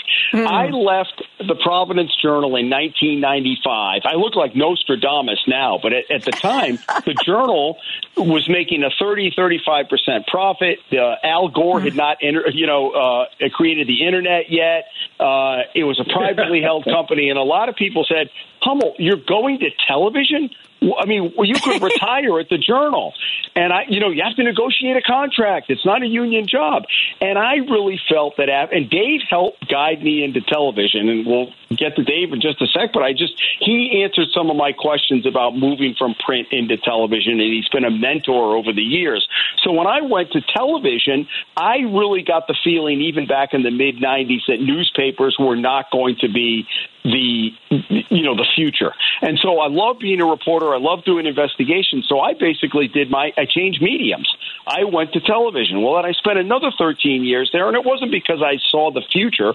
We just had really bad owners who were starting to infringe on my time investigating. They were sensationalizing stories, and so well, I was the face of that station, and I needed to get out. So when people say, "Wow, you're a visionary," honestly, it was kind of self-preservation uh, to get out of situations that I thought were were going to harm my integrity and my reputation. And fortunately, I've been able to, you know, when we founded the Hummel Report 15 years ago, Joe, nobody was doing this. I mean, I to do long form video investigations, and you know, the internet, which has killed a lot of newspapers, allows me to do what I can do now. I can do seven, eight, nine, ten minute video investigations if I want, and really dive into a topic. And I think the content content is what really has drawn.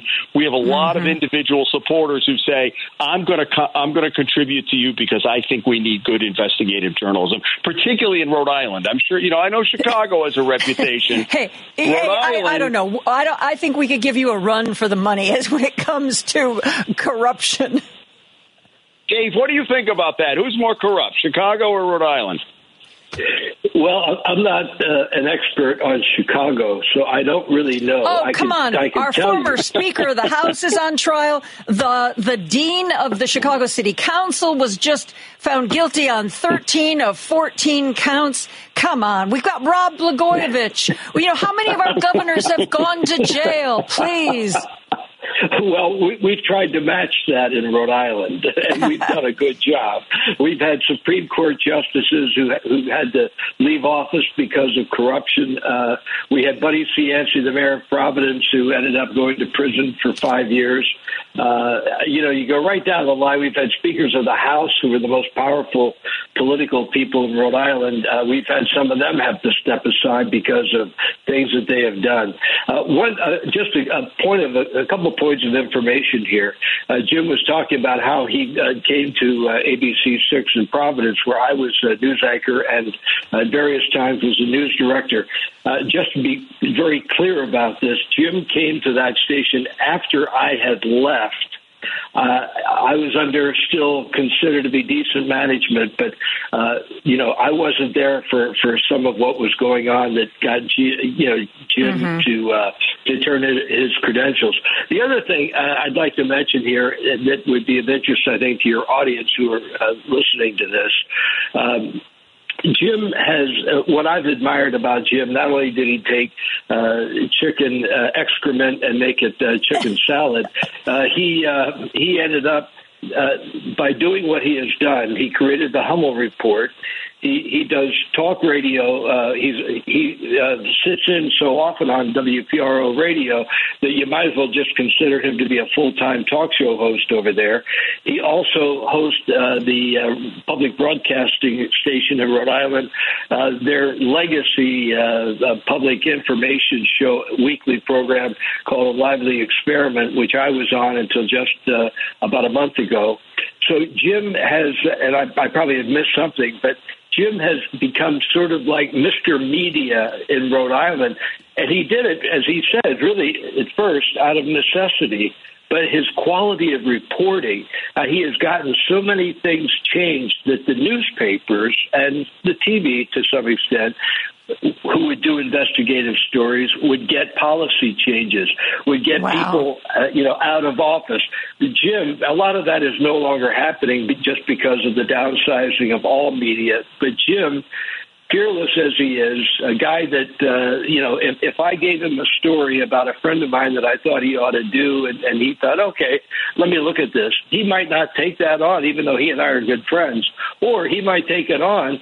But I know not to call him up and just say, "How's that story going?"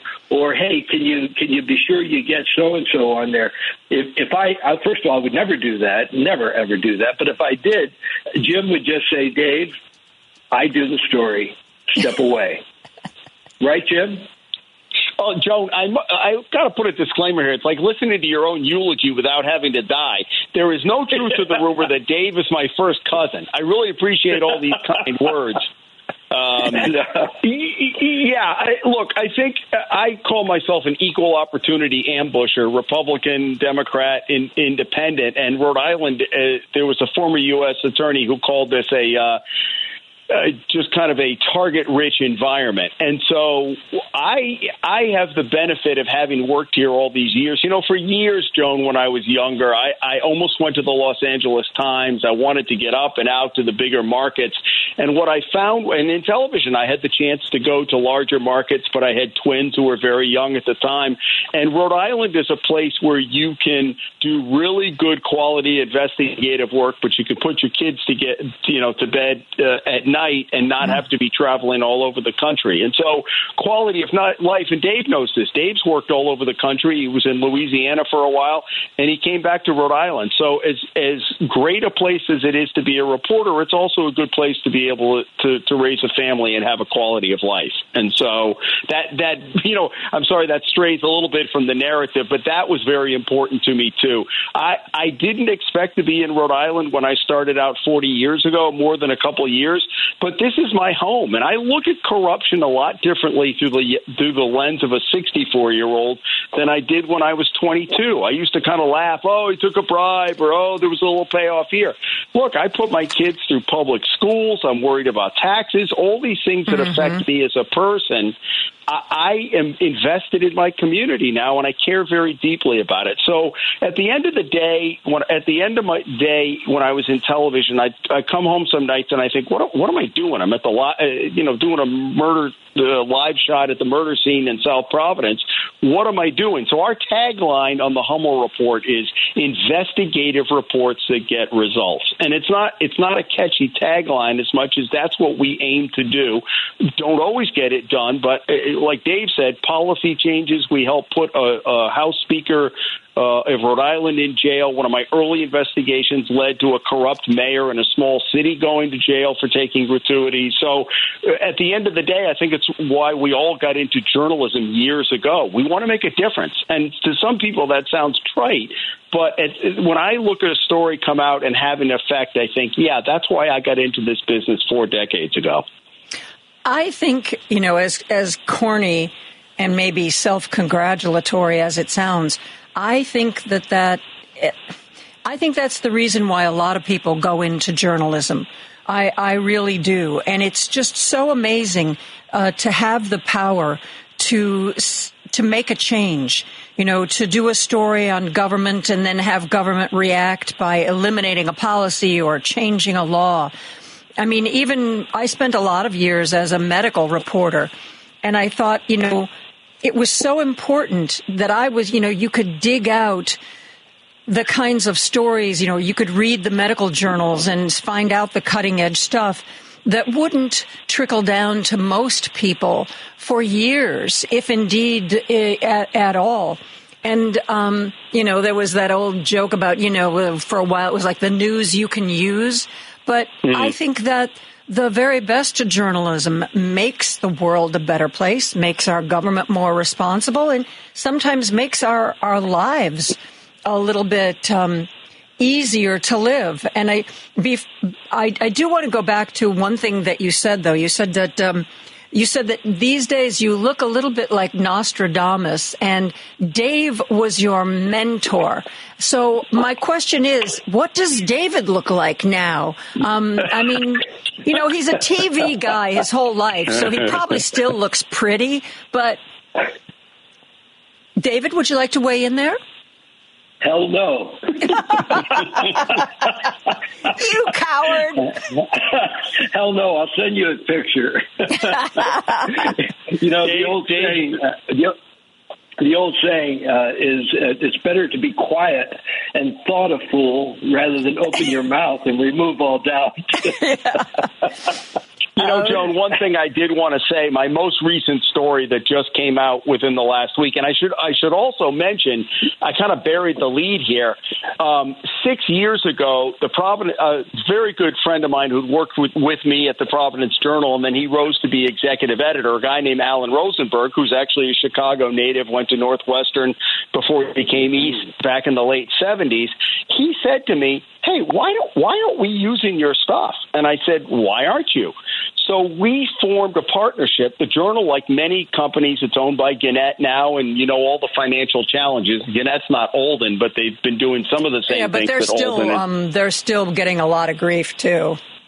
Of course, it's the model of you know jack the subscription rates mm-hmm. and pare down the staff. So, long story short, Alan and I formed a partnership where I provide. So, all of my stories, in addition to running, to me, the nonprofit route, the key to it is having media partnerships in your community because you can do all the greatest journalism in the world, but if people aren't listening or watching or, or watch or, or you know reading your story, then what are you doing at the end of the day? So, my original partnership was with WPRO Radio, and now all of my stories run on the front page of the Sunday Providence Journal. And as emasculated as the paper has been, it still has a lot of juice in Rhode Island. And the most recent story I did was a proposal, a controversial proposal. It's not unique to Rhode Island, but a developer wanted to cut down 300 acres of woods to put in solar farms.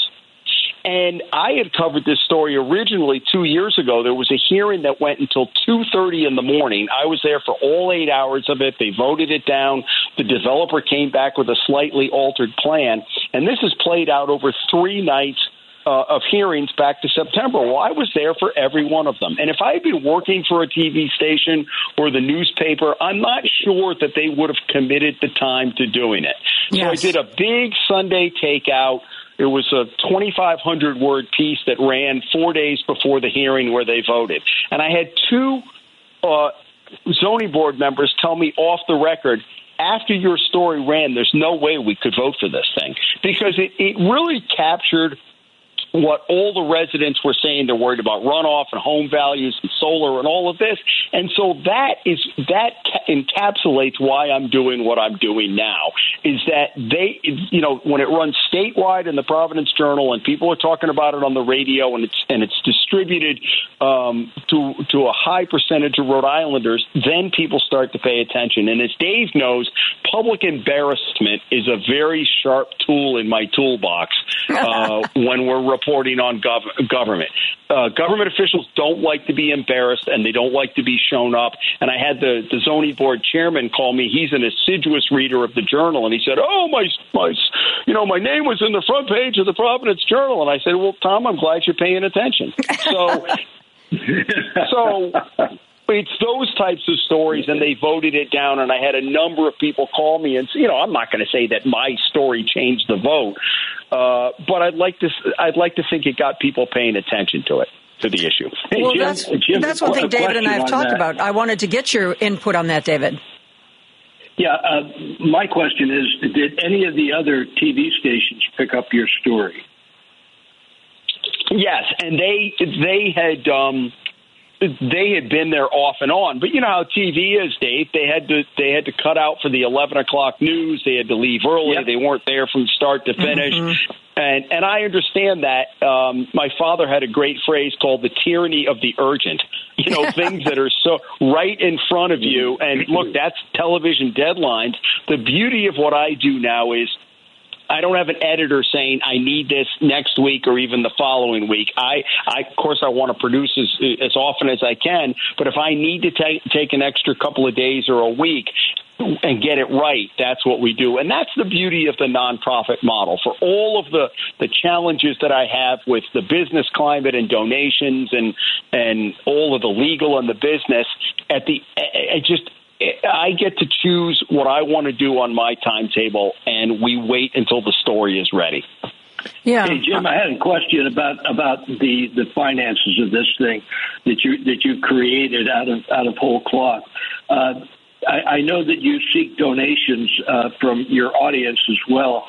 Uh, have you ever had near brushes with not being able to make a budget that would put you out of business? Because it is a nonprofit uh, you don't run any advertising. Uh, so the self-sustaining aspect of it, have you had any any uh, close calls with saying, you know what, maybe the lights aren't going to be on next year? Well, it was lean in the early years, partially because of the economy and partially because we were building up donors.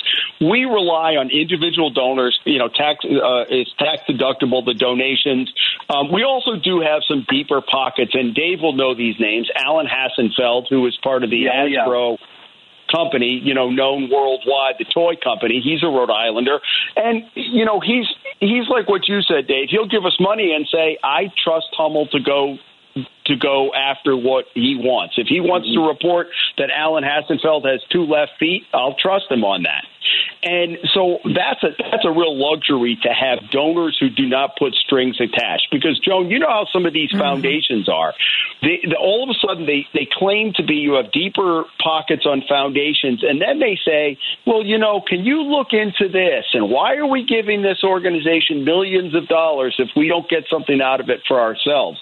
So Alan Hassenfeld, and there's another guy who's a prominent business owner who who is the head of a uh, major uh, HVAC company in Rhode Island, but also a prominent businessman. They've been two deeper pockets, but they we don't really they they are a constant source of income, but we're always looking for that next round of money. So, Dave, the short version of your question is it was lean in the early years, but we've been able to sustain a model where I really, I've always believed, it sounds maybe a little quaint, but it sound, uh, but I've always believed that if you do good work, the resources will follow. And that's what's happened for us the last 15 yeah. years. Um, guys, know, uh, we need to take a real quick break here. I'm sure. talking to uh, two storied newsmen, David Layman and uh, Jim Hummel. We are going to continue our discussion right after this. Now back to Joan Esposito, live, local, and progressive on WCPT 820. And I am joined by two storied newsmen, David Layman, who has been a local news anchor and um, a local news manager and a political commentator, and uh, James Hummel, who you can read in the Hummel Report, hummelreport.org, all the news around Rhode Island. Guys, I'm going to ask um, uh, a non specific and certainly not Rhode, Rhode Island based question, I want you to take a step back and look at the media, particularly the national media. I've been reading a lot about uh, Kristen Welker's debut on Meet the Press. She took it over from Chuck Todd, who seemed to be univer- universally hated. Um, and I would say uh, her performance has at best been uneven what is about this new sort of national journalist who sits at an anchor desk or sits in a chair across from a legislator and lets that legislator tell untruths. I'm thinking Kristen Welker and Elise Stefanik when Elise Stefanik looked at her and said that the people being prosecuted for their role in January 6th, that they were hostages. And there wasn't a peep out of Kristen Welker. And I, that this sort of thing really on you know i don't think that anybody at the at local news level would sit by and let a local newsmaker sit there and tell lies without challenging them. What's going on at the national level? David you want to start uh, sure, I'd be happy to. Interestingly enough, and as Jim is probably thinking, as I am right now, uh, Kristen Welker actually worked at the station that I worked at and that Jim worked at. I don't know whether Jim knew her. I did not know her. Uh, she came many years after I was there. But uh, to your point, uh, I've heard arguments about this on both sides. If you did a fact check on those on the other side, I, as, you, as people will know, having heard me on your your show many a time, I think uh, Donald Trump is the most evil person I've ever come in contact with as a news guy or as an observer. So I am not a Trumper by any stretch of the imagination. The problem, as some people have pointed out, if you have somebody in there for a 12 minute segment and they're on the other side and they're telling lies and you're going to self correct them, uh, you're going to you're not really going to get very far into the interview, which doesn't mean that she shouldn't have corrected that, calling them, you know, allowing them to be called hostages. That's just nonsense. Um, you know, I, I think back, and uh, other Meet the Press uh, anchors would never ever have let that go, go by. Uh, a contemporary of uh, of hers uh, Kaitlan Collins, I quite honestly think she has taken uh, apart a lot of these people who come on CNN at their invitation, and they'll just stop them in their tracks and say, "Wait a minute, you know, I'm not going to let you get away with that." You, that is just simply not true, and you know that's not true. So don't say that. She could do that too. Um, I think the predecessors to Meet the Press would would have stopped stopped it right in their tracks when they said something like, well, they're hostages. They never would have let it go. I, I often thought, quite frankly, since you've raised the issue with Kristen, uh, I think she is a very, very, appears to be a very, very nice woman, a very capable reporter. Uh, I just don't think that she's got the chops to take on that kind of a job when you consider the predecessors that held that position. They would never, ever have, you know, you had to come and bring your A game when you went on Meet the Press. Now I think it's more of an interview show, uh, and she's probably trying her best. I just don't think she's the right personality uh, to to handle that. And you know, uh, Jim, you know, there's great feature reporters at the newspaper or on television. I've hired a bunch of them. They're good feature reporters. I would never send them out on a hard uh, nugget uh, investigative piece because I just know their personality is such that they, they don't want to they don't want to you know Uh, offend anybody or they, they don't want to get on the wrong side. You know well, what I mean? Is it possible her orders are coming from on high? Chuck Todd once gave an interview to somebody where he said quite openly when he was asked why he wasn't tougher on some people, he said that because he's worried if he's too tough, they'll never come back. And I've heard this argument over and over again. Oh, if it, she gets a reputation of being tough on whatever, Republicans, Dems, um, whatever group that person belongs to, that nobody from that group will ever go on the show ever again, which I think is nonsense. But that's an argument I hear. Do you think she is going she's not going for the jugular because she has been instructed to behave and ask questions within a certain range? Well, I, I think I think she has a, a, a bit of a unique problem in the fact that, that Jim, you you know this too, having been in the media so long. She has a problem. She's the new face, uh, and she is a quote woman doing Meet the Press. I think she may have been the first woman to have hosted Meet the Press. So she is she has to get audience acceptance. So if she comes across as, pardon the expression, uh, uh, well, I won't use it. Just you know, somebody who's just really, really kind of it, it rhymes with itch. Okay, we'll leave it at that. She she has to get acceptance on the air as an on-air interviewer, personality, and so forth. So she may be struggling with trying to be uh, tough when she can be, and not overly tough, so as she gets turned off by by an audience that doesn't doesn't like the fact that she's being mean. Because it still seems to me there's uh, this dichotomy about men and women on television. I think it's less than what it ever was before, but you know, a, a guy can ask tough questions, and he's just being a, a really good, tough reporter. If a woman does it, she's being snarky, and that's not fair. And and we shouldn't ever want that to be the the impression that people have of, of male versus female doing the uh, tough questioning. Jim, what what do you think? Well, so Dave is right. I worked with Kristen. Um, this is the 20th anniversary. She, uh, this is amazing. Uh, she worked at ABC Six when I was there. She volunteered to to go up with me to the New Hampshire primary. I, you know, we covered it regularly, being in Rhode Island, and she she arranged her schedule to come up on her day off. She was actually working as a night reporter, as kind of a young cub reporter 20 years ago. So she came up and followed me around, and we were there for the 5 a.m. live shots and you know know, three below weather. So I've known Kristen well over the years. You could tell early on that she she really had the desire. She went to the Philadelphia network. That was her hometown, NBC 10 there, and then she got picked up by the network. I wondered, eh, you know, Joan, you ask a great question. I wondered when she had President, former President Trump on her first show. I thought, why, why, why are you doing that?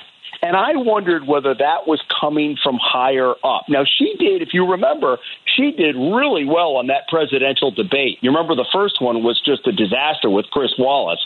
And I thought right. she, she, hand, she handled herself pretty well. But I asked the same question that you guys do Is this coming from higher up. Mm-hmm. And I don't know whether that was all negotiated, whether a managing. I mean, who who in his right or her right mind would want Trump on for your first show? Because it's a no-win yeah. situation. Unless yeah. somebody's saying for the ratings you're going to get it from each side. You're going to get it from the republicans who say whatever the criticism is and right away you're going to have democrats who say why why give him that platform? So i wonder the same thing that you do. I think you can fact check but i agree with dave. If you're having somebody on for a for a 10 or 12 minute segment it's not going to be anything if you're fact checking them in real time the whole time. I do think it was a missed opportunity on the whole hostage thing, and I think that was probably, in retrospect, she probably wishes that she had had done that. But it's a very fine line you walk in the moment on those interviews. And you guys both know this, and I know uh, David believes this, that if indeed, like say for that first interview with Trump, if there were ground rules either given to her by management or given to her by the Trump campaign, those should have been disclosed. You know, she should have said, you know, well, our next interview is with Republican presidential candidate Donald Trump. Um, he these are the guidelines these are the guardrails that we've agreed to so you knew going in. But but you know like i see i see her and you don't know where it's coming from because there are times when i think dear god this is a network show. Has no one given her any research? Has she give, been given no preparation for this interview? Um, because you know there are things that seem really obvious that should get uh, even the smallest amounts of pushback that I don't know, maybe she just gets tired. Maybe it just gets to be too much. Or, and I've experienced this, maybe because she's new to the job, maybe she's scared. Maybe she's worried, you know, because I'm sure there have been people that have, you know, said, "Oh, you know, we're going to give you this shot," but I'm sure there have also been people that have that have undermined her confidence. I've heard that happen from women over and over again. "Oh, you're doing that? They're giving that to you?" And you start to think, "Well, you know, maybe I'm not good enough," or you know, the and there's yeah. if if you're going to go after somebody like like, and I'm not talking about in a mean way. I'm talking about just holding somebody's feet to the fire. First and foremost, you have to have confidence. You have to have confidence in what you're doing and how you're doing it, and you have to know you are right. And sometimes that kind of confidence takes a while to grow. Oh, yeah, I've never understood. I, I, yeah, go, go ahead. ahead No, you go. No, I, I absolutely agree with you that uh, it does take a, a little time, no matter who you are. Uh, you know, I'm sure Mike Wallace, uh, uh, in his earlier days on 60 Minutes, I'm sure there were times that, that he had self doubts. I mean, you know, he also, I think, had some some psychological problems to deal with on his own. So I'm sure he, you know, kind of the imposter complex. If you're, Mm-hmm. familiar with that, you're always afraid that somebody's going to discover that you're not really all that good at what you're doing. And I think we we probably all have suffered from that from time to time.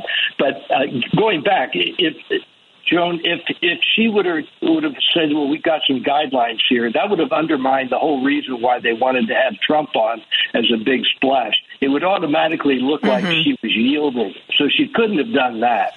Uh, I just think, you know. There, there's in, in marketing, there, it's called a. If you're putting out a new product or a new business or whatever, they refer to it as a soft landing.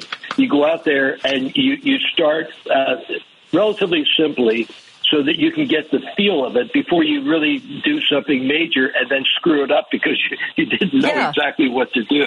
And and th- she- they would have been better off to have held Trump off for probably you know three or four weeks or so. Yeah. Uh, I don't know what the thinking. They, they wanted that for the prestige of her of her debut, I think.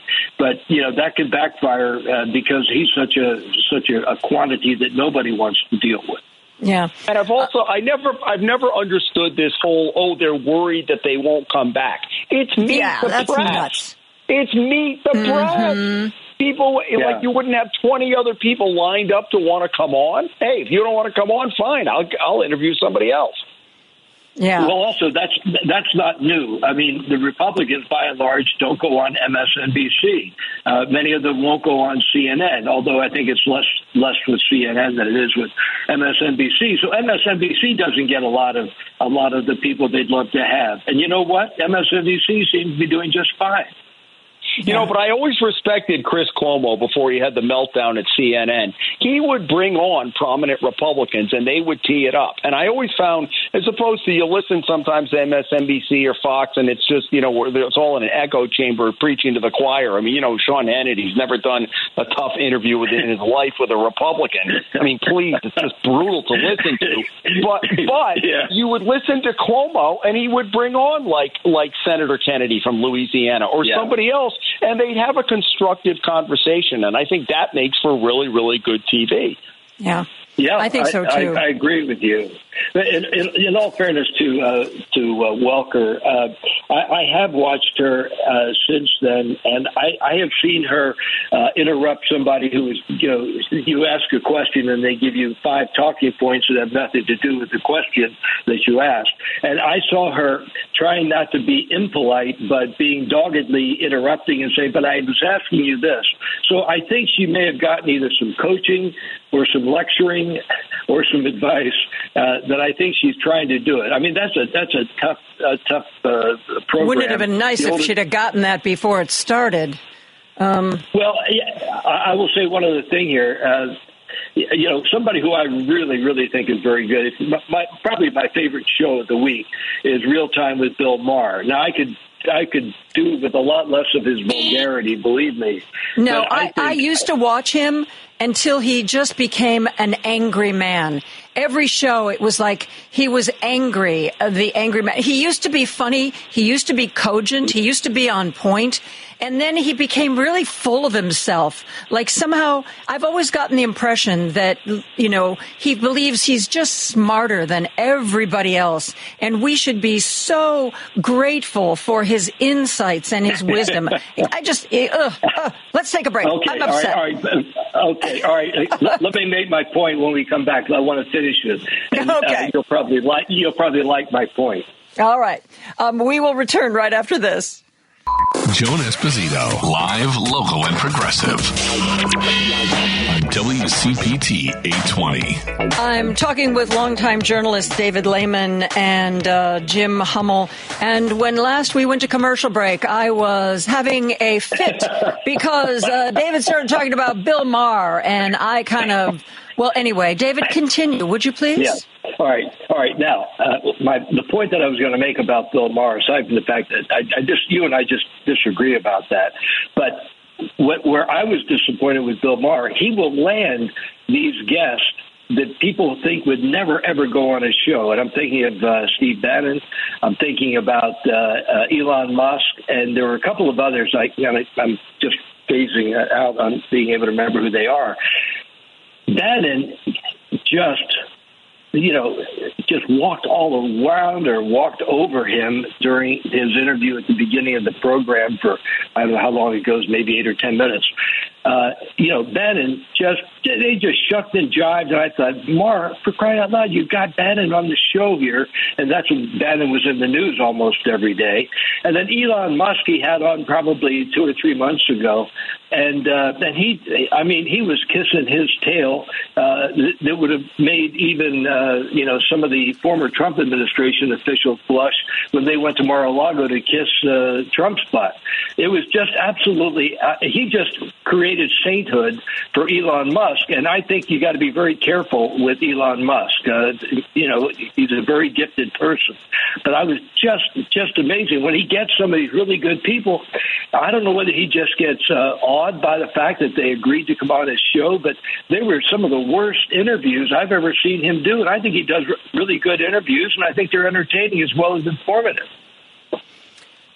Sometimes he does, um, but I have seen him do too many interviews that left me shaking my head and I and and over time and you know David we know we've talked about how especially people who are on camera you know, there was the rule of thumb that I was always taught that if you don't air check yourself, if you don't actually turn around and watch a recording of yourself, that over time you get to be like almost a caricature of yourself. And I think that Bill Maher has become a caricature of who he once was. I, I used to he find him. He doesn't watch it. He doesn't watch his own shows. He, I heard him say that the other night. He does not. He hates watching himself, so he doesn't. Yeah. To well, your point.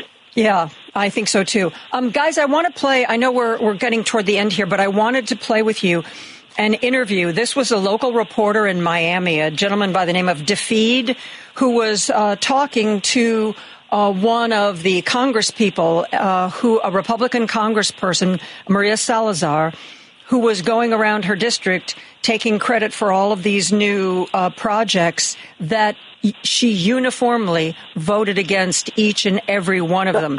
And here's, it's just a really interesting. He's not combative, but he keeps at it. Listen to this. Last month, you were at FIU and you presented a check for $650,000 to help small businesses at FIU. But you voted against the bill that gave the money that you then signed a check for and handed and had a photo op, the Consolidated Appropriations Act of 2023, right? You voted against that bill. I, I, right now, you have to give me more details, but I do know that every time I have an opportunity to bring money to my constituents, I do so. I well, just you remember, did four, you, I just did four hundred thousand dollars. But look, well, you, but you voted against you voted against the Chips and Science Act, right? Listen, I right now I need to I need to ask my staff. But you know, what do no, we look you, at the forty million dollars that I have brought to this community? No, what's, aren't you proud of me? Aren't you proud of the forty million dollars that I much, brought? But how much? aren't much, you proud that I wrote the Dignity Act? Haven't I? I let's talk about the Americas Act. Wait, wait, wait a second. Uh, let me uh, one second. Tell me. The money that you talk about, the forty million dollars that you bring back to the district Sometimes that money comes from bills that you voted against. You voted against the CHIPS Act, and yet you praise the fact that the South Florida Climate Resilience Tech Hub is going to be started in Miami right? You voted against the infrastructure bill and you talk about all the money that comes back to the airport. So at the same time that you're taking credit for the money that you bring back to the district, in Washington, you're voting against these projects on party line votes. Listen, I that was I think last cycle. I cannot really remember right now, but just look. Let's look at the Americas Act, which is what I'm going to. Which is so what I would like. You don't want to explain why I, you I vote really against cannot. things. I mean, right now, and I'm not trying to be a politician. There's so many bills that I've introduced that I know that no, no, many these are bills of them that you voted against. that I understand, and but they, it's okay. Sometimes I vote bills. and sometimes I don't. But let's look at the positive. Let's look at the forty million dollars that I brought. Jim DeFede, CBS Miami. Oh, Let's give this man a round of applause. Good for That was him. a master class. Mm-hmm. That, that was a master class. Yes. Now that was so. I assume that was a prearranged interview, right? They were doing It that. was. uh, by they do a show something? called Facing South Florida with Jim DeFede. It's the local CBS News Miami station. Well, she's not going to want to go back on that one, is she? Well, I don't well, you know, the funny thing, the, you know, the funny thing is that there are a lot of Republicans, and this is probably true with Democrats as well. But uh, it, more of the focus has been lately on on the Republicans, and especially on these uh, very generous acts for bringing money back to the community, like infrastructure, where they absolutely stood up in Congress and voted against it and spoke Mhm. against it, and then came back and bragged about the money they were bringing back through that Uh-huh. act. I mean, I mean, you know, that's the reason why people just think politicians are just worthless, and, and unfortunately, there there are many examples of that.